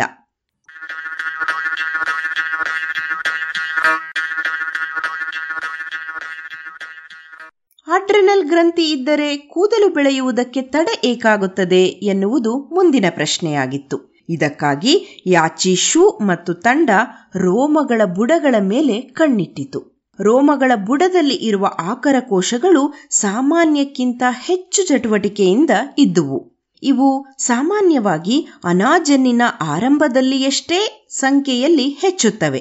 ಆನಂತರ ಇವುಗಳ ಚಟುವಟಿಕೆ ಕ್ಷೀಣಿಸುತ್ತಾ ಹೋಗುತ್ತದೆ. ಆದರೆ ಅಡ್ರಿನಲ್ ಇಲ್ಲದ ಇಲಿಗಳಲ್ಲಿ ಈ ಆಕರ ಕೋಶಗಳು ಅನಾಜನ್ ಹಂತ ಮುಗಿಯುವವರೆಗೂ ಚುರುಕಾಗಿಯೇ ಇದ್ದದ್ದು ಕಂಡುಬಂದಿತು. ಅಂದರೆ ಅಡ್ರಿನಲ್ ತಯಾರಿಸುವ ಹಾರ್ಮೋನುಗಳಲ್ಲಿ ಯಾವುದೋ ಈ ಆಕರ ಕೋಶಗಳ ಚಟುವಟಿಕೆಯನ್ನು ನಿರ್ಬಂಧಿಸುತ್ತಿರಬೇಕು. ಹೀಗಾಗಿ ಅದು ಇಲ್ಲದಾಗ ಈ ಕೋಶಗಳು ಚುರುಕಾಗಬೇಕಷ್ಟೇ. ಹಾಗಿದ್ದರೆ ಈ ಹಾರ್ಮೋನುಗಳು ಏನು ಮಾಡುತ್ತವೆ? ಇದನ್ನು ತಿಳಿಯಲು ಯಾಚಿ ಶೂ ಇನ್ನಷ್ಟು ಪ್ರಯೋಗಗಳನ್ನು ನಡೆಸಿದರು. ಆಡ್ರಿನಲ್ ಗ್ರಂಥಿ ಇಲ್ಲದ ಇಲಿಗಳ ಕುಡಿಯುವ ನೀರಿನಲ್ಲಿ ಆಡ್ರಿನಲ್ ತಯಾರಿಸುವ ಕಾರ್ಟಿಸೋನ್ ಹಾರ್ಮೋನ್ ಅನ್ನು ಬೆರೆಸಿದರು. ಈ ನೀರನ್ನು ಕುಡಿದ ಇಲಿಗಳು ಮೊದಲಿನಷ್ಟು ಸೊಂಪಾಗಿ ಕೂದಲು ಬೆಳೆಸಿಕೊಳ್ಳಲಿಲ್ಲ. ಕಾರ್ಟಿಸೋನ್ ಅದು ಹೇಗೋ ಕೂದಲಿನ ಬೆಳವಣಿಗೆಯನ್ನು ತಡೆಯುತ್ತದೆ ಎನ್ನುವುದು ಖಚಿತವಾಯಿತು. ಇದು ಬಹುತೇಕ ಆಕರ ಕೋಶಗಳ ಮೇಲಿನ ಪ್ರಭಾವದಿಂದಲೇ ಇರಬೇಕು. ಹೀಗೆಂದು ಯೋಚಿಸಿದ ಇವರು ಕೂದಲ ಆಸುಪಾಸಿನಲ್ಲಿದ್ದ ಜೀವಕೋಶಗಳಲ್ಲಿ ಯಾವುದರ ಮೇಲೆ ಪ್ರಭಾವ ಬೀರುತ್ತಿದೆ ಎಂದು ಗಮನಿಸಿದಾಗ ನೇರವಾಗಿ ಆಕರ ಕೋಶಗಳನ್ನು ತಾಕುತ್ತಲೇ ಇರಲಿಲ್ಲ. ಬದಲಿಗೆ ಅದು ತಾಕುತ್ತಿದ್ದುದು ಡರ್ಮಲ್ ಪ್ಯಾಪಿಲಾದ ಜೀವಕೋಶಗಳನ್ನು. ಅಚ್ಚರಿಯಿಂದ ಆಡ್ರಿನಲ್ ಇಲ್ಲದ ಇಲಿಗಳ ಈ ಜೀವಕೋಶಗಳಲ್ಲಿ ತಯಾರಾಗುತ್ತಿದ್ದ ಎಲ್ಲ ಪ್ರೋಟೀನುಗಳನ್ನು ಆಡ್ರಿನಲ್ ಇರುವ ಇಲಿಗಳದ್ದರ ಜೊತೆಗೆ ಹೋಲಿಸಿ ನೋಡಿದರು. ಆಗ ಅದರಲ್ಲಿ ಏಳು ಜೀನ್ಗಳು ಉಳಿದವಕ್ಕಿಂತಲೂ ಹೆಚ್ಚು ಪ್ರಮಾಣದಲ್ಲಿ ಪ್ರೋಟೀನು ತಯಾರಿಸುತ್ತಿದ್ದುದು ಕಂಡುಬಂದಿತು. ಇವುಗಳಲ್ಲಿ ಅತಿ ಹೆಚ್ಚಾಗಿ ಇದ್ದಿದ್ದು ಜಿ ಎ ಎಸ್ ರು ಎನ್ನುವ ಟೈರೋಸಿನ್ ಕೈನೇಸ್ ಎನ್ನುವ ಕಿಣ್ವಗಳನ್ನು ಪ್ರಚೋದಿಸುವ ಪ್ರೋಟೀನು. ಇದರ ಪ್ರಮಾಣ ಕಡಿಮೆ ಇದ್ದಾಗ ಡರ್ಮಲ್ ಪ್ಯಾಪಿಲೆ ಕೋಶಗಳ ಚಟುವಟಿಕೆಯೂ ಕಡಿಮೆ ಆಗುತ್ತದೆ. ಆಕರ ಕೋಶಗಳ ಚಟುವಟಿಕೆಯೂ ಕಡಿಮೆ ಆಗುತ್ತದೆ. ಅಂದರೆ ಡರ್ಮಲ್ ಪ್ಯಾಪಿಲೆ ಕೋಶಗಳಲ್ಲಿ ಈ ಪ್ರೋಟೀನು ತಯಾರಾಗದೇ ಹೋದರೆ ಆಕರ ಕೋಶಗಳು ಚುರುಕಾಗುವುದಿಲ್ಲ, ಅನಾಜನ್ ಹಂತ ತಲುಪುವುದಿಲ್ಲ. ಇದು ಸರಿಯೇ ಎಂದು ಪರೀಕ್ಷಿಸಲು ಆಡ್ರೆನಲ್ ತೆಗೆದು ಹಾಕಿದ ಇಲಿಗಳಿಗೆ ಮತ್ತು ಆಡ್ರೆನಲ್ ಇದ್ದ ಇಲಿಗಳ ಚರ್ಮಕ್ಕೆ ಈ G A S R protein ಅನ್ನು ಹಚ್ಚಿ ಕೂದಲು ಹೇಗೆ ಬೆಳೆಯುತ್ತದೆ ಎಂದು ಪರಿಶೀಲಿಸಿದ್ದಾರೆ. ನಿರೀಕ್ಷಿಸಿದಂತೆ ಆಡ್ರೆನಲ್ ಇಲ್ಲದ ಇಲಿಗಳಲ್ಲಿ ಏನೂ ವ್ಯತ್ಯಾಸವಾಗಲಿಲ್ಲ. ಆದರೆ ಆಡ್ರೆನಲ್ ಇದ್ದ ಇಲಿಗಳಲ್ಲಿ ಕೂದಲು ಹುಲ್ಲುಸಾಗಿ ಬೆಳೆಯಿತು. ಅರ್ಥಾತ್ ಡರ್ಮಲ್ ಪ್ಯಾಪಿಲೆಯ ಜೀವಕೋಶಗಳಲ್ಲಿ ಈ ಜಿ ಎ ಎಸ್ ತಯಾರಾಗಿದ್ದರೂ ಚುಚ್ಚಿದ ಪ್ರೋಟೀನಿನಿಂದಾಗಿ ಈ ಬದಲಾವಣೆ ಕಂಡಿತು. ಅಂದರೆ ಕಾರ್ಟಿಸೋನಿನಂತಹ ಹಾರ್ಮೋನು ಡರ್ಮಲ್ ಪ್ಯಾಪಿಲೆಯಲ್ಲಿ ಈ ಜಿ ಎ ಎಸ್ ಆರ್ ಪ್ರೋಟೀನನ್ನು ತಯಾರಾಗದಂತೆ ತಡೆಯುವುದರಿಂದಲೇ ಕೂದಲು ಬೆಳೆಯುವುದಿಲ್ಲ. ಒಂದು ವೇಳೆ ಈ G A S R protein ದೊರೆತರೆ ಒತ್ತಡವಿದ್ದಾಗಲೂ ಕಾರ್ಟಿಸೋನ್ ಹೆಚ್ಚಿನ ಪ್ರಮಾಣದಲ್ಲಿ ಇದ್ದಾಗಲೂ ಆಕರ ಕೋಶಗಳ ಚಟುವಟಿಕೆಯನ್ನು ಚುರುಕಾಗಿಸಬಹುದು ಎಂದು ಇವರು ತೀರ್ಮಾನಿಸಿದ್ದಾರೆ. ಕಾರ್ಟಿಸೋನು ಚಟುವಟಿಕೆಯನ್ನು ಪ್ರತಿಬಂಧಿಸುವ ರಾಸಾಯನಿಕಗಳನ್ನು ಬಳಸಿದರೆ ದುಗುಡದಿಂದಾಗಿ ಕೂದಲು ಉದುರುವವರಲ್ಲಿ ಅದನ್ನು ತಡೆಯಬಹುದು ಎನ್ನುವುದು ಆಶಯ. ಅಂದಹಾಗೆ ತುಳಸಿ ಎಲೆಯ ರಸ ಒಂದೆಡೆ ಒತ್ತಡವನ್ನು ನಿಭಾಯಿಸುವುದಕ್ಕೂ ಇನ್ನೊಂದೆಡೆ ಕೂದಲು ಬೆಳೆಯುವುದಕ್ಕೂ ಒಳ್ಳೆಯದು ಎನ್ನುತ್ತಾರಲ್ಲ, ಇದಕ್ಕೆ ಇರಬಹುದೇನೋ, ಗೊತ್ತಿಲ್ಲ. ಯಾರಾದರೂ ಪರೀಕ್ಷಿಸಬೇಕಷ್ಟೆ.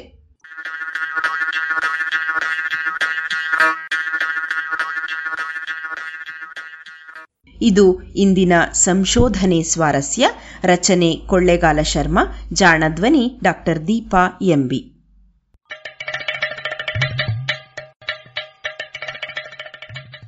ಜಾಣ ಸುದ್ದಿಯ ಬಗ್ಗೆ ಸಲಹೆ ಸಂದೇಹಗಳು ಇದ್ದಲ್ಲಿ ನೇರವಾಗಿ ಒಂಬತ್ತು ಎಂಟು ಎಂಟು ಆರು ಆರು ನಾಲ್ಕು ಸೊನ್ನೆ ಮೂರು ಎರಡು ಎಂಟು ಈ ನಂಬರಿಗೆ ವಾಟ್ಸಪ್ ಮಾಡಿ, ಇಲ್ಲವೇ ಕರೆ ಮಾಡಿ.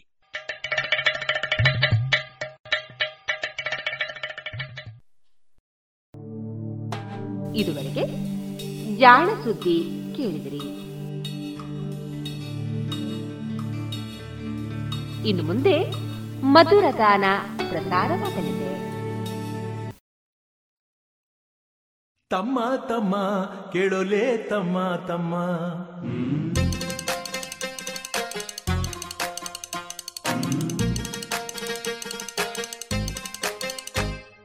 ತಮ್ಮ ತಮ್ಮ ಕೇಳೋಲೆ ತಮ್ಮ ತಮ್ಮ ಕೇಳ್ಕೊಂಡಿದ್ರೆ ಮುಂದಕ್ಕೆ ಒಳ್ಳೆ ತಮ್ಮ ತಮ್ಮ ತಮ್ಮ ಹುಷಾರೋ ತಮ್ಮ ತಮ್ಮ ತಿಳಿದು ತಿಳಿದು ಇದ್ದರೆ ತಪ್ಪೋ ತಮ್ಮ ನೀರಿನ ಮೇಲೆ ನಿಂತೋಳ್ ತಮ್ಮ ಕಾಸಿನ ತಾಯಿ ಕಾಸಿನ ತಾಯಿ ನೀರಿನ ಮೇಲೆ ನಿಂತೋಳ್ ತಮ್ಮ ಕಾಸಿನ ತಾಯಿ ಕಾಸಿನ ತಾಯಿ ನೀತಿಯ ಮೇಲೆ ನಿಲ್ಸೋಳ್ ತಮ್ಮ ಹೆತ್ತ ತಾಯಿ ತಮ್ಮ ತಮ್ಮ ಕೆಡುಲೆ ತಮ್ಮ ತಮ್ಮ ಹೇಳ್ಕೊಂಡಿದ್ರೆ ಮುಂದಕ್ಕೆ ಒಳ್ಳೆ ತಮ್ಮ ನೀರಿನ ಮೇಲೆ ನಿಂತೋಳ್ ತಮ್ಮ ಕಾಸಿನ ತಾಯಿ ಕಾಸಿನ ತಾಯಿ ನೀರಿನ ಮೇಲೆ ನಿಂತೋಳ್ ತಮ್ಮ ಕಾಸಿನ ತಾಯಿ ಕಾಸಿನ ತಾಯಿ ನೀತಿಯ ಮೇಲೆ ನಿಲ್ಸೋಳ್ ತಮ್ಮ ಹೆತ್ತ ತಾಯಿ ತಮ್ಮ ತಮ್ಮ ಕೇಳೋಲೆ ತಮ್ಮ ತಮ್ಮ ಹೇಳ್ಕೊಂಡಿದ್ರೆ ಮುಂದಕ್ಕೆ ಒಳ್ಳೆದು ತಮ್ಮ ತಂದಾನ ತಂದಾನ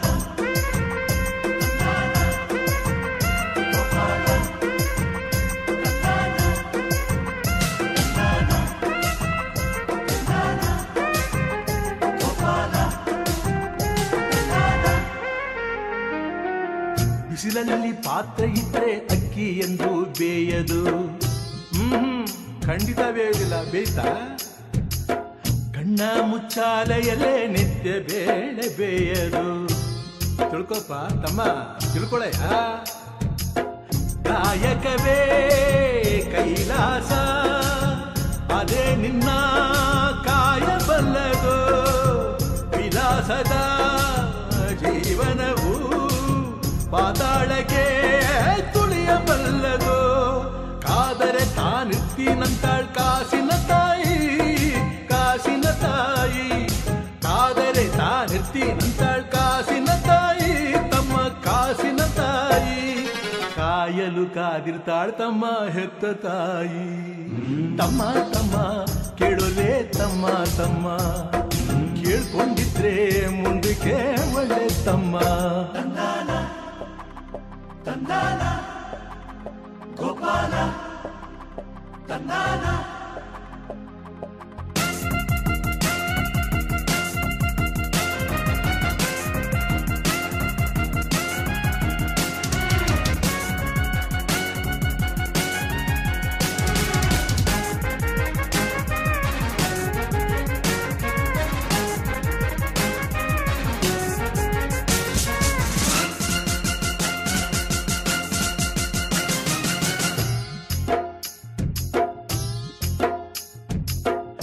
ಆಸೆನೆ ತಾನೆ ತಮ್ಮ ಚಿಂತೆಗಳಿಗೆ ಆದಿಮೂಲ. ಅರ್ಥವಾಯ್ತೇನೆಯ? ಚಾಪೆ ಇದ್ದಷ್ಟೇ ಚಾಚಬೇಕು ತಮ್ಮ ನಮ್ಮ ಕಾಲ. ಆಹಾ, ಎಂಥ ಗಾದೆ, ಗಾದೆ ವೇದಕ್ಕೆ ಸಮಾನ ಅಂತಾರೆ. ದುಡಿದದ್ದೇ ನಿನ್ನಾಸ್ತಿ, ಮರೀಚಿಕೆ ಅನ್ಯರಾಸ್ತಿ, ನೀಡಿದರೆ ನೀ ಧನ್ಯ, ನೀನೇ ಬರೀ ನಿನ್ನ ಪಾಪ ಪುಣ್ಯ.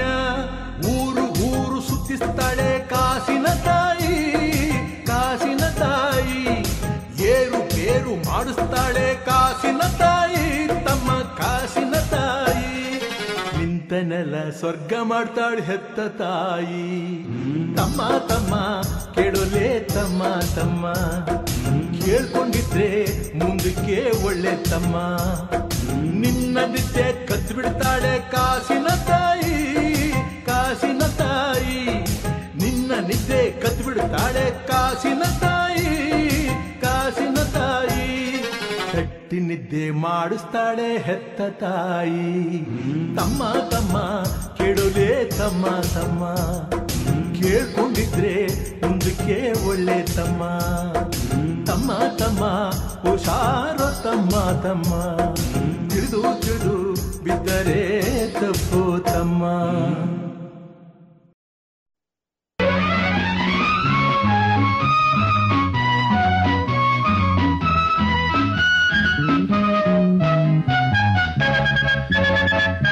ಒಲವಿನ ಸರಿಗಮರಾಗ ಹೃದಯವು ಬೆರೆತಿರುವಾಗ, ಅನುರಾಗ ನಗುವಾಗ, ಮನೆಯಾಗ ಸುಖ ಸ್ವರ್ಗ. ಒಲವಿನ ಸರಿಗಮರಾಗ ಹೃದಯವು ಬೆರೆತಿರುವಾಗ, ಅನುರಾಗ ನಗುವಾಗ, ಮನೆಯಾಗ ಸುಖ ಸ್ವರ್ಗ. ಒಲವಿನ ಸರಿಗಮರಾಗ ಹೃದಯವು ಬೆರೆತಿರುವಾಗ.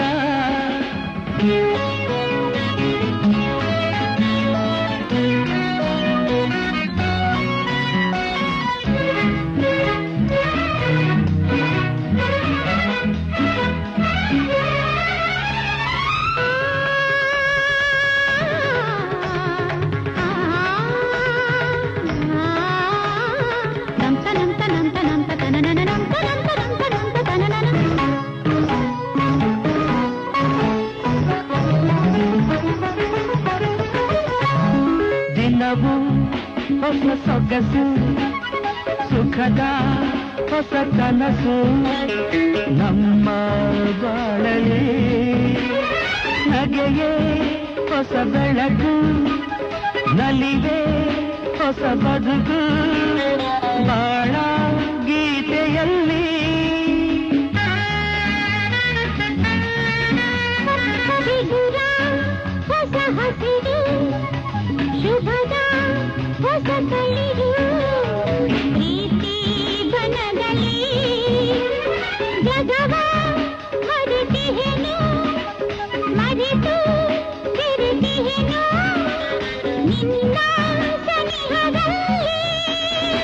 ಒಲವಿನ ಸರಿಗಮರಾಗ ಹೃದಯವು ಬೆರೆತಿರುವಾಗ, ಅನುರಾಗ ನಗುವಾಗ, ಮನೆಯಾಗ ಸುಖ ಸ್ವರ್ಗ. ಒಲವಿನ ಸರಿಗಮರಾಗ ಹೃದಯವು ಬೆರೆತಿರುವಾಗ.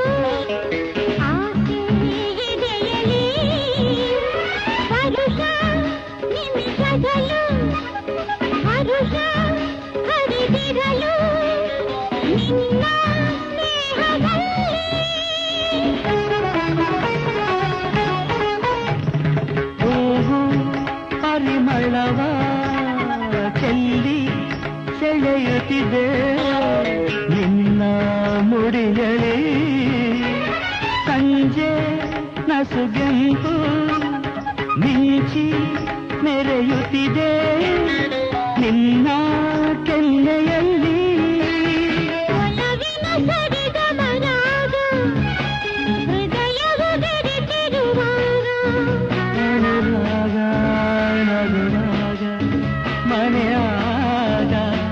ಸ್ವರ್ಗ ಹೊಲವಿನ ಸರಿಗಮನಾದ ಹೃದಯ ಬದಲಿತಿರುವ.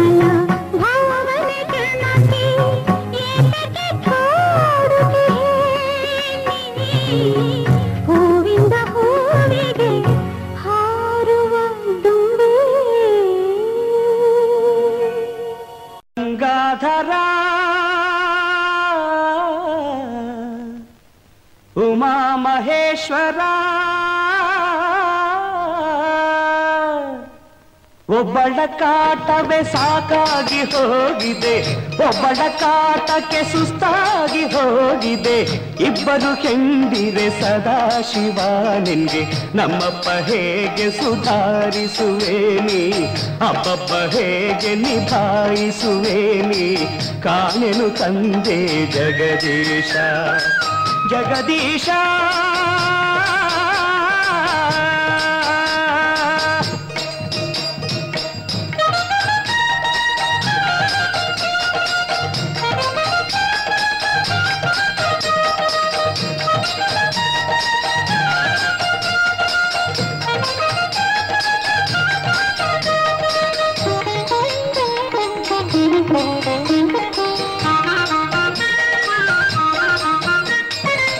ದಕ್ಷನ ಮಗಳು ಬೆಂಕೀಲಿ ಬಿದ್ದ ಮೇಲೆ ಹಾಯಾಗಿ ತಪದಲ್ಲಿ ನೀನಿದ್ದೆ. ಮನ್ಮಥ ಬಂದು ಹೂ ಬಾಣ ಬಿಟ್ಟ ಮೇಲೆ ಆವೇಶದಿಂದ ನೀನೆದ್ದೆ. ಎದ್ದೋನು ಸುಮ್ಮನೆ ಎದ್ದೋನು ಸುಮ್ಮನೆ ಇರಲಾರದೇಕೆ, ಮದುವೆಯ ಆಸೆಗೆ ನೀ ಬಿದ್ದೆಯೇಕೆ. ಗೌರಮ್ಮ ಗೌರಮ್ಮ ನಿನ್ನ ಸಮೀಪದಲ್ಲಿರಲು, ಗಂಗಮ್ಮ ನಿನ್ನ ತಲೆ ಮೇಲಿರಲು.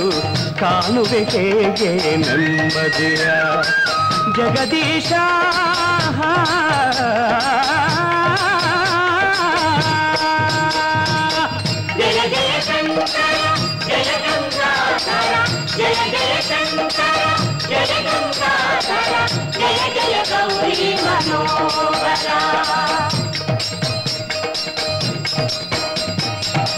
ಒಬ್ಬಳಾಟವೇ ಸಂತೋಷ ತರುವುದು, ಒಬ್ಬಳಾಟವೇ ಉಲ್ಲಾಸ ಕೊಡುವುದು.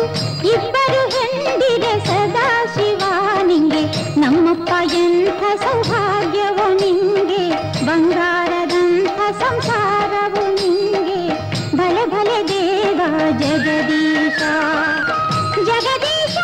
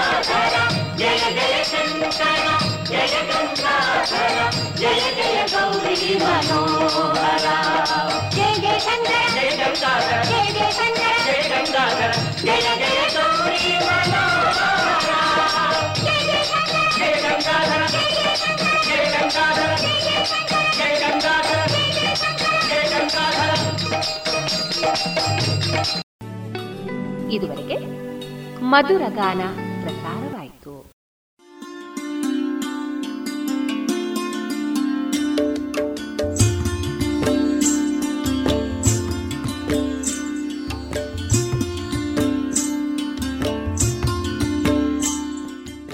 ರೇಡಿಯೋ ಪಾಂಚಜನ್ಯ ಸಮುದಾಯ ಬಾನುಲಿ ಕೇಂದ್ರದಿಂದ ನಿಮ್ಮ ಕಾರ್ಯಕ್ರಮಗಳು ಪ್ರಸಾರವಾಗಬೇಕೇ? ಹಾಗಿದ್ದರೆ ನಮ್ಮನ್ನು ಸಂಪರ್ಕಿಸಿ. ನಮ್ಮ ದೂರವಾಣಿ ಸಂಖ್ಯೆ ಸೊನ್ನೆ ಎಂಟು ಎರಡು ಐದು ಒಂದು ಎರಡು ಒಂಬತ್ತು ಎಂಟು ನಾಲ್ಕು ಒಂಬತ್ತು ಒಂಬತ್ತು.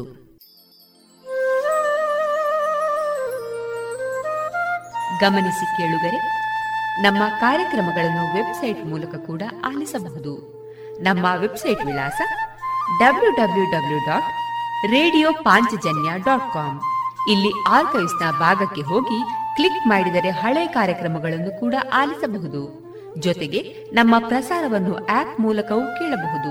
ಪ್ಲೇಸ್ಟೋರ್ನಲ್ಲಿ ಪಾಂಚಜನ್ಯ ಸರ್ಚ್ ಮಾಡಿ ಡೌನ್ಲೋಡ್ ಮಾಡಿಕೊಂಡು ತಮ್ಮ ಮೊಬೈಲ್ಗಳಿಗೆ ಇನ್ಸ್ಟಾಲ್ ಮಾಡಿದರೆ ರೇಡಿಯೋ ಪ್ರಸಾರದ ಕಾರ್ಯಕ್ರಮವನ್ನು ನೀವು ಆಲಿಸಬಹುದು. ನಮ್ಮ ಪ್ರಸಾರದ ಬಗೆಗೆ ನಿಮ್ಮ ಅಭಿಪ್ರಾಯಗಳನ್ನು ಹಂಚಿಕೊಳ್ಳಲು ನಮ್ಮ ವಿಳಾಸ ರೇಡಿಯೋ ಪಾಂಚಜನ್ಯ ತೊಂಬತ್ತು ಬಿಂದು ಎಂಟು ಎಫ್ಎಂ ಸಮುದಾಯ ಬಾನುಲಿ ಕೇಂದ್ರ, ನೆಹರು ನಗರ, ಪುತ್ತೂರು. ನಮ್ಮ ದೂರವಾಣಿ ಸಂಖ್ಯೆ ಸೊನ್ನೆ ಎಂಟು ಎರಡು ಐದು ಒಂದು ಎರಡು ಒಂಬತ್ತು ಎಂಟು ನಾಲ್ಕು ಒಂಬತ್ತು ಒಂಬತ್ತು. ಇಮೇಲ್ ವಿಳಾಸ radio Panchajanya at Gmail dot com. ನಮ್ಮ ವಿಳಾಸ ಮತ್ತೊಮ್ಮೆ ರೇಡಿಯೋ ಪಾಂಚಜನ್ಯ ತೊಂಬತ್ತು ಬಿಂದು ಎಂಟು ಎಫ್ಎಂ ಸಮುದಾಯ ಬಾನುಲಿ ಕೇಂದ್ರ, ನೆಹರು ನಗರ, ಪುತ್ತೂರು. ನಮ್ಮ ದೂರವಾಣಿ ಸಂಖ್ಯೆ ಸೊನ್ನೆ ಎಂಟು ಎರಡು ಐದು ಒಂದು ಎರಡು ಒಂಬತ್ತು ಎಂಟು ನಾಲ್ಕು ಒಂಬತ್ತು ಒಂಬತ್ತು. ಇಲ್ಲಿಗೆ ಈ ಹೊತ್ತಿನ ಪ್ರಸಾರ ಕಾರ್ಯಕ್ರಮವನ್ನ ಮುಕ್ತಾಯಗೊಳಿಸುತ್ತಿದ್ದೇವೆ. ಆತ್ಮೀಯ ಕೇಳುಗರಿಗೆಲ್ಲ ರೇಡಿಯೋ ಪಾಂಚಜನ್ಯದ ಬಳಗದ ಪರವಾಗಿ ನಾನು ತೇಜಸ್ವಿ ರಾಜೇಶ್ ಮಾಡುವ ಅನಂತ ವಂದನೆಗಳು.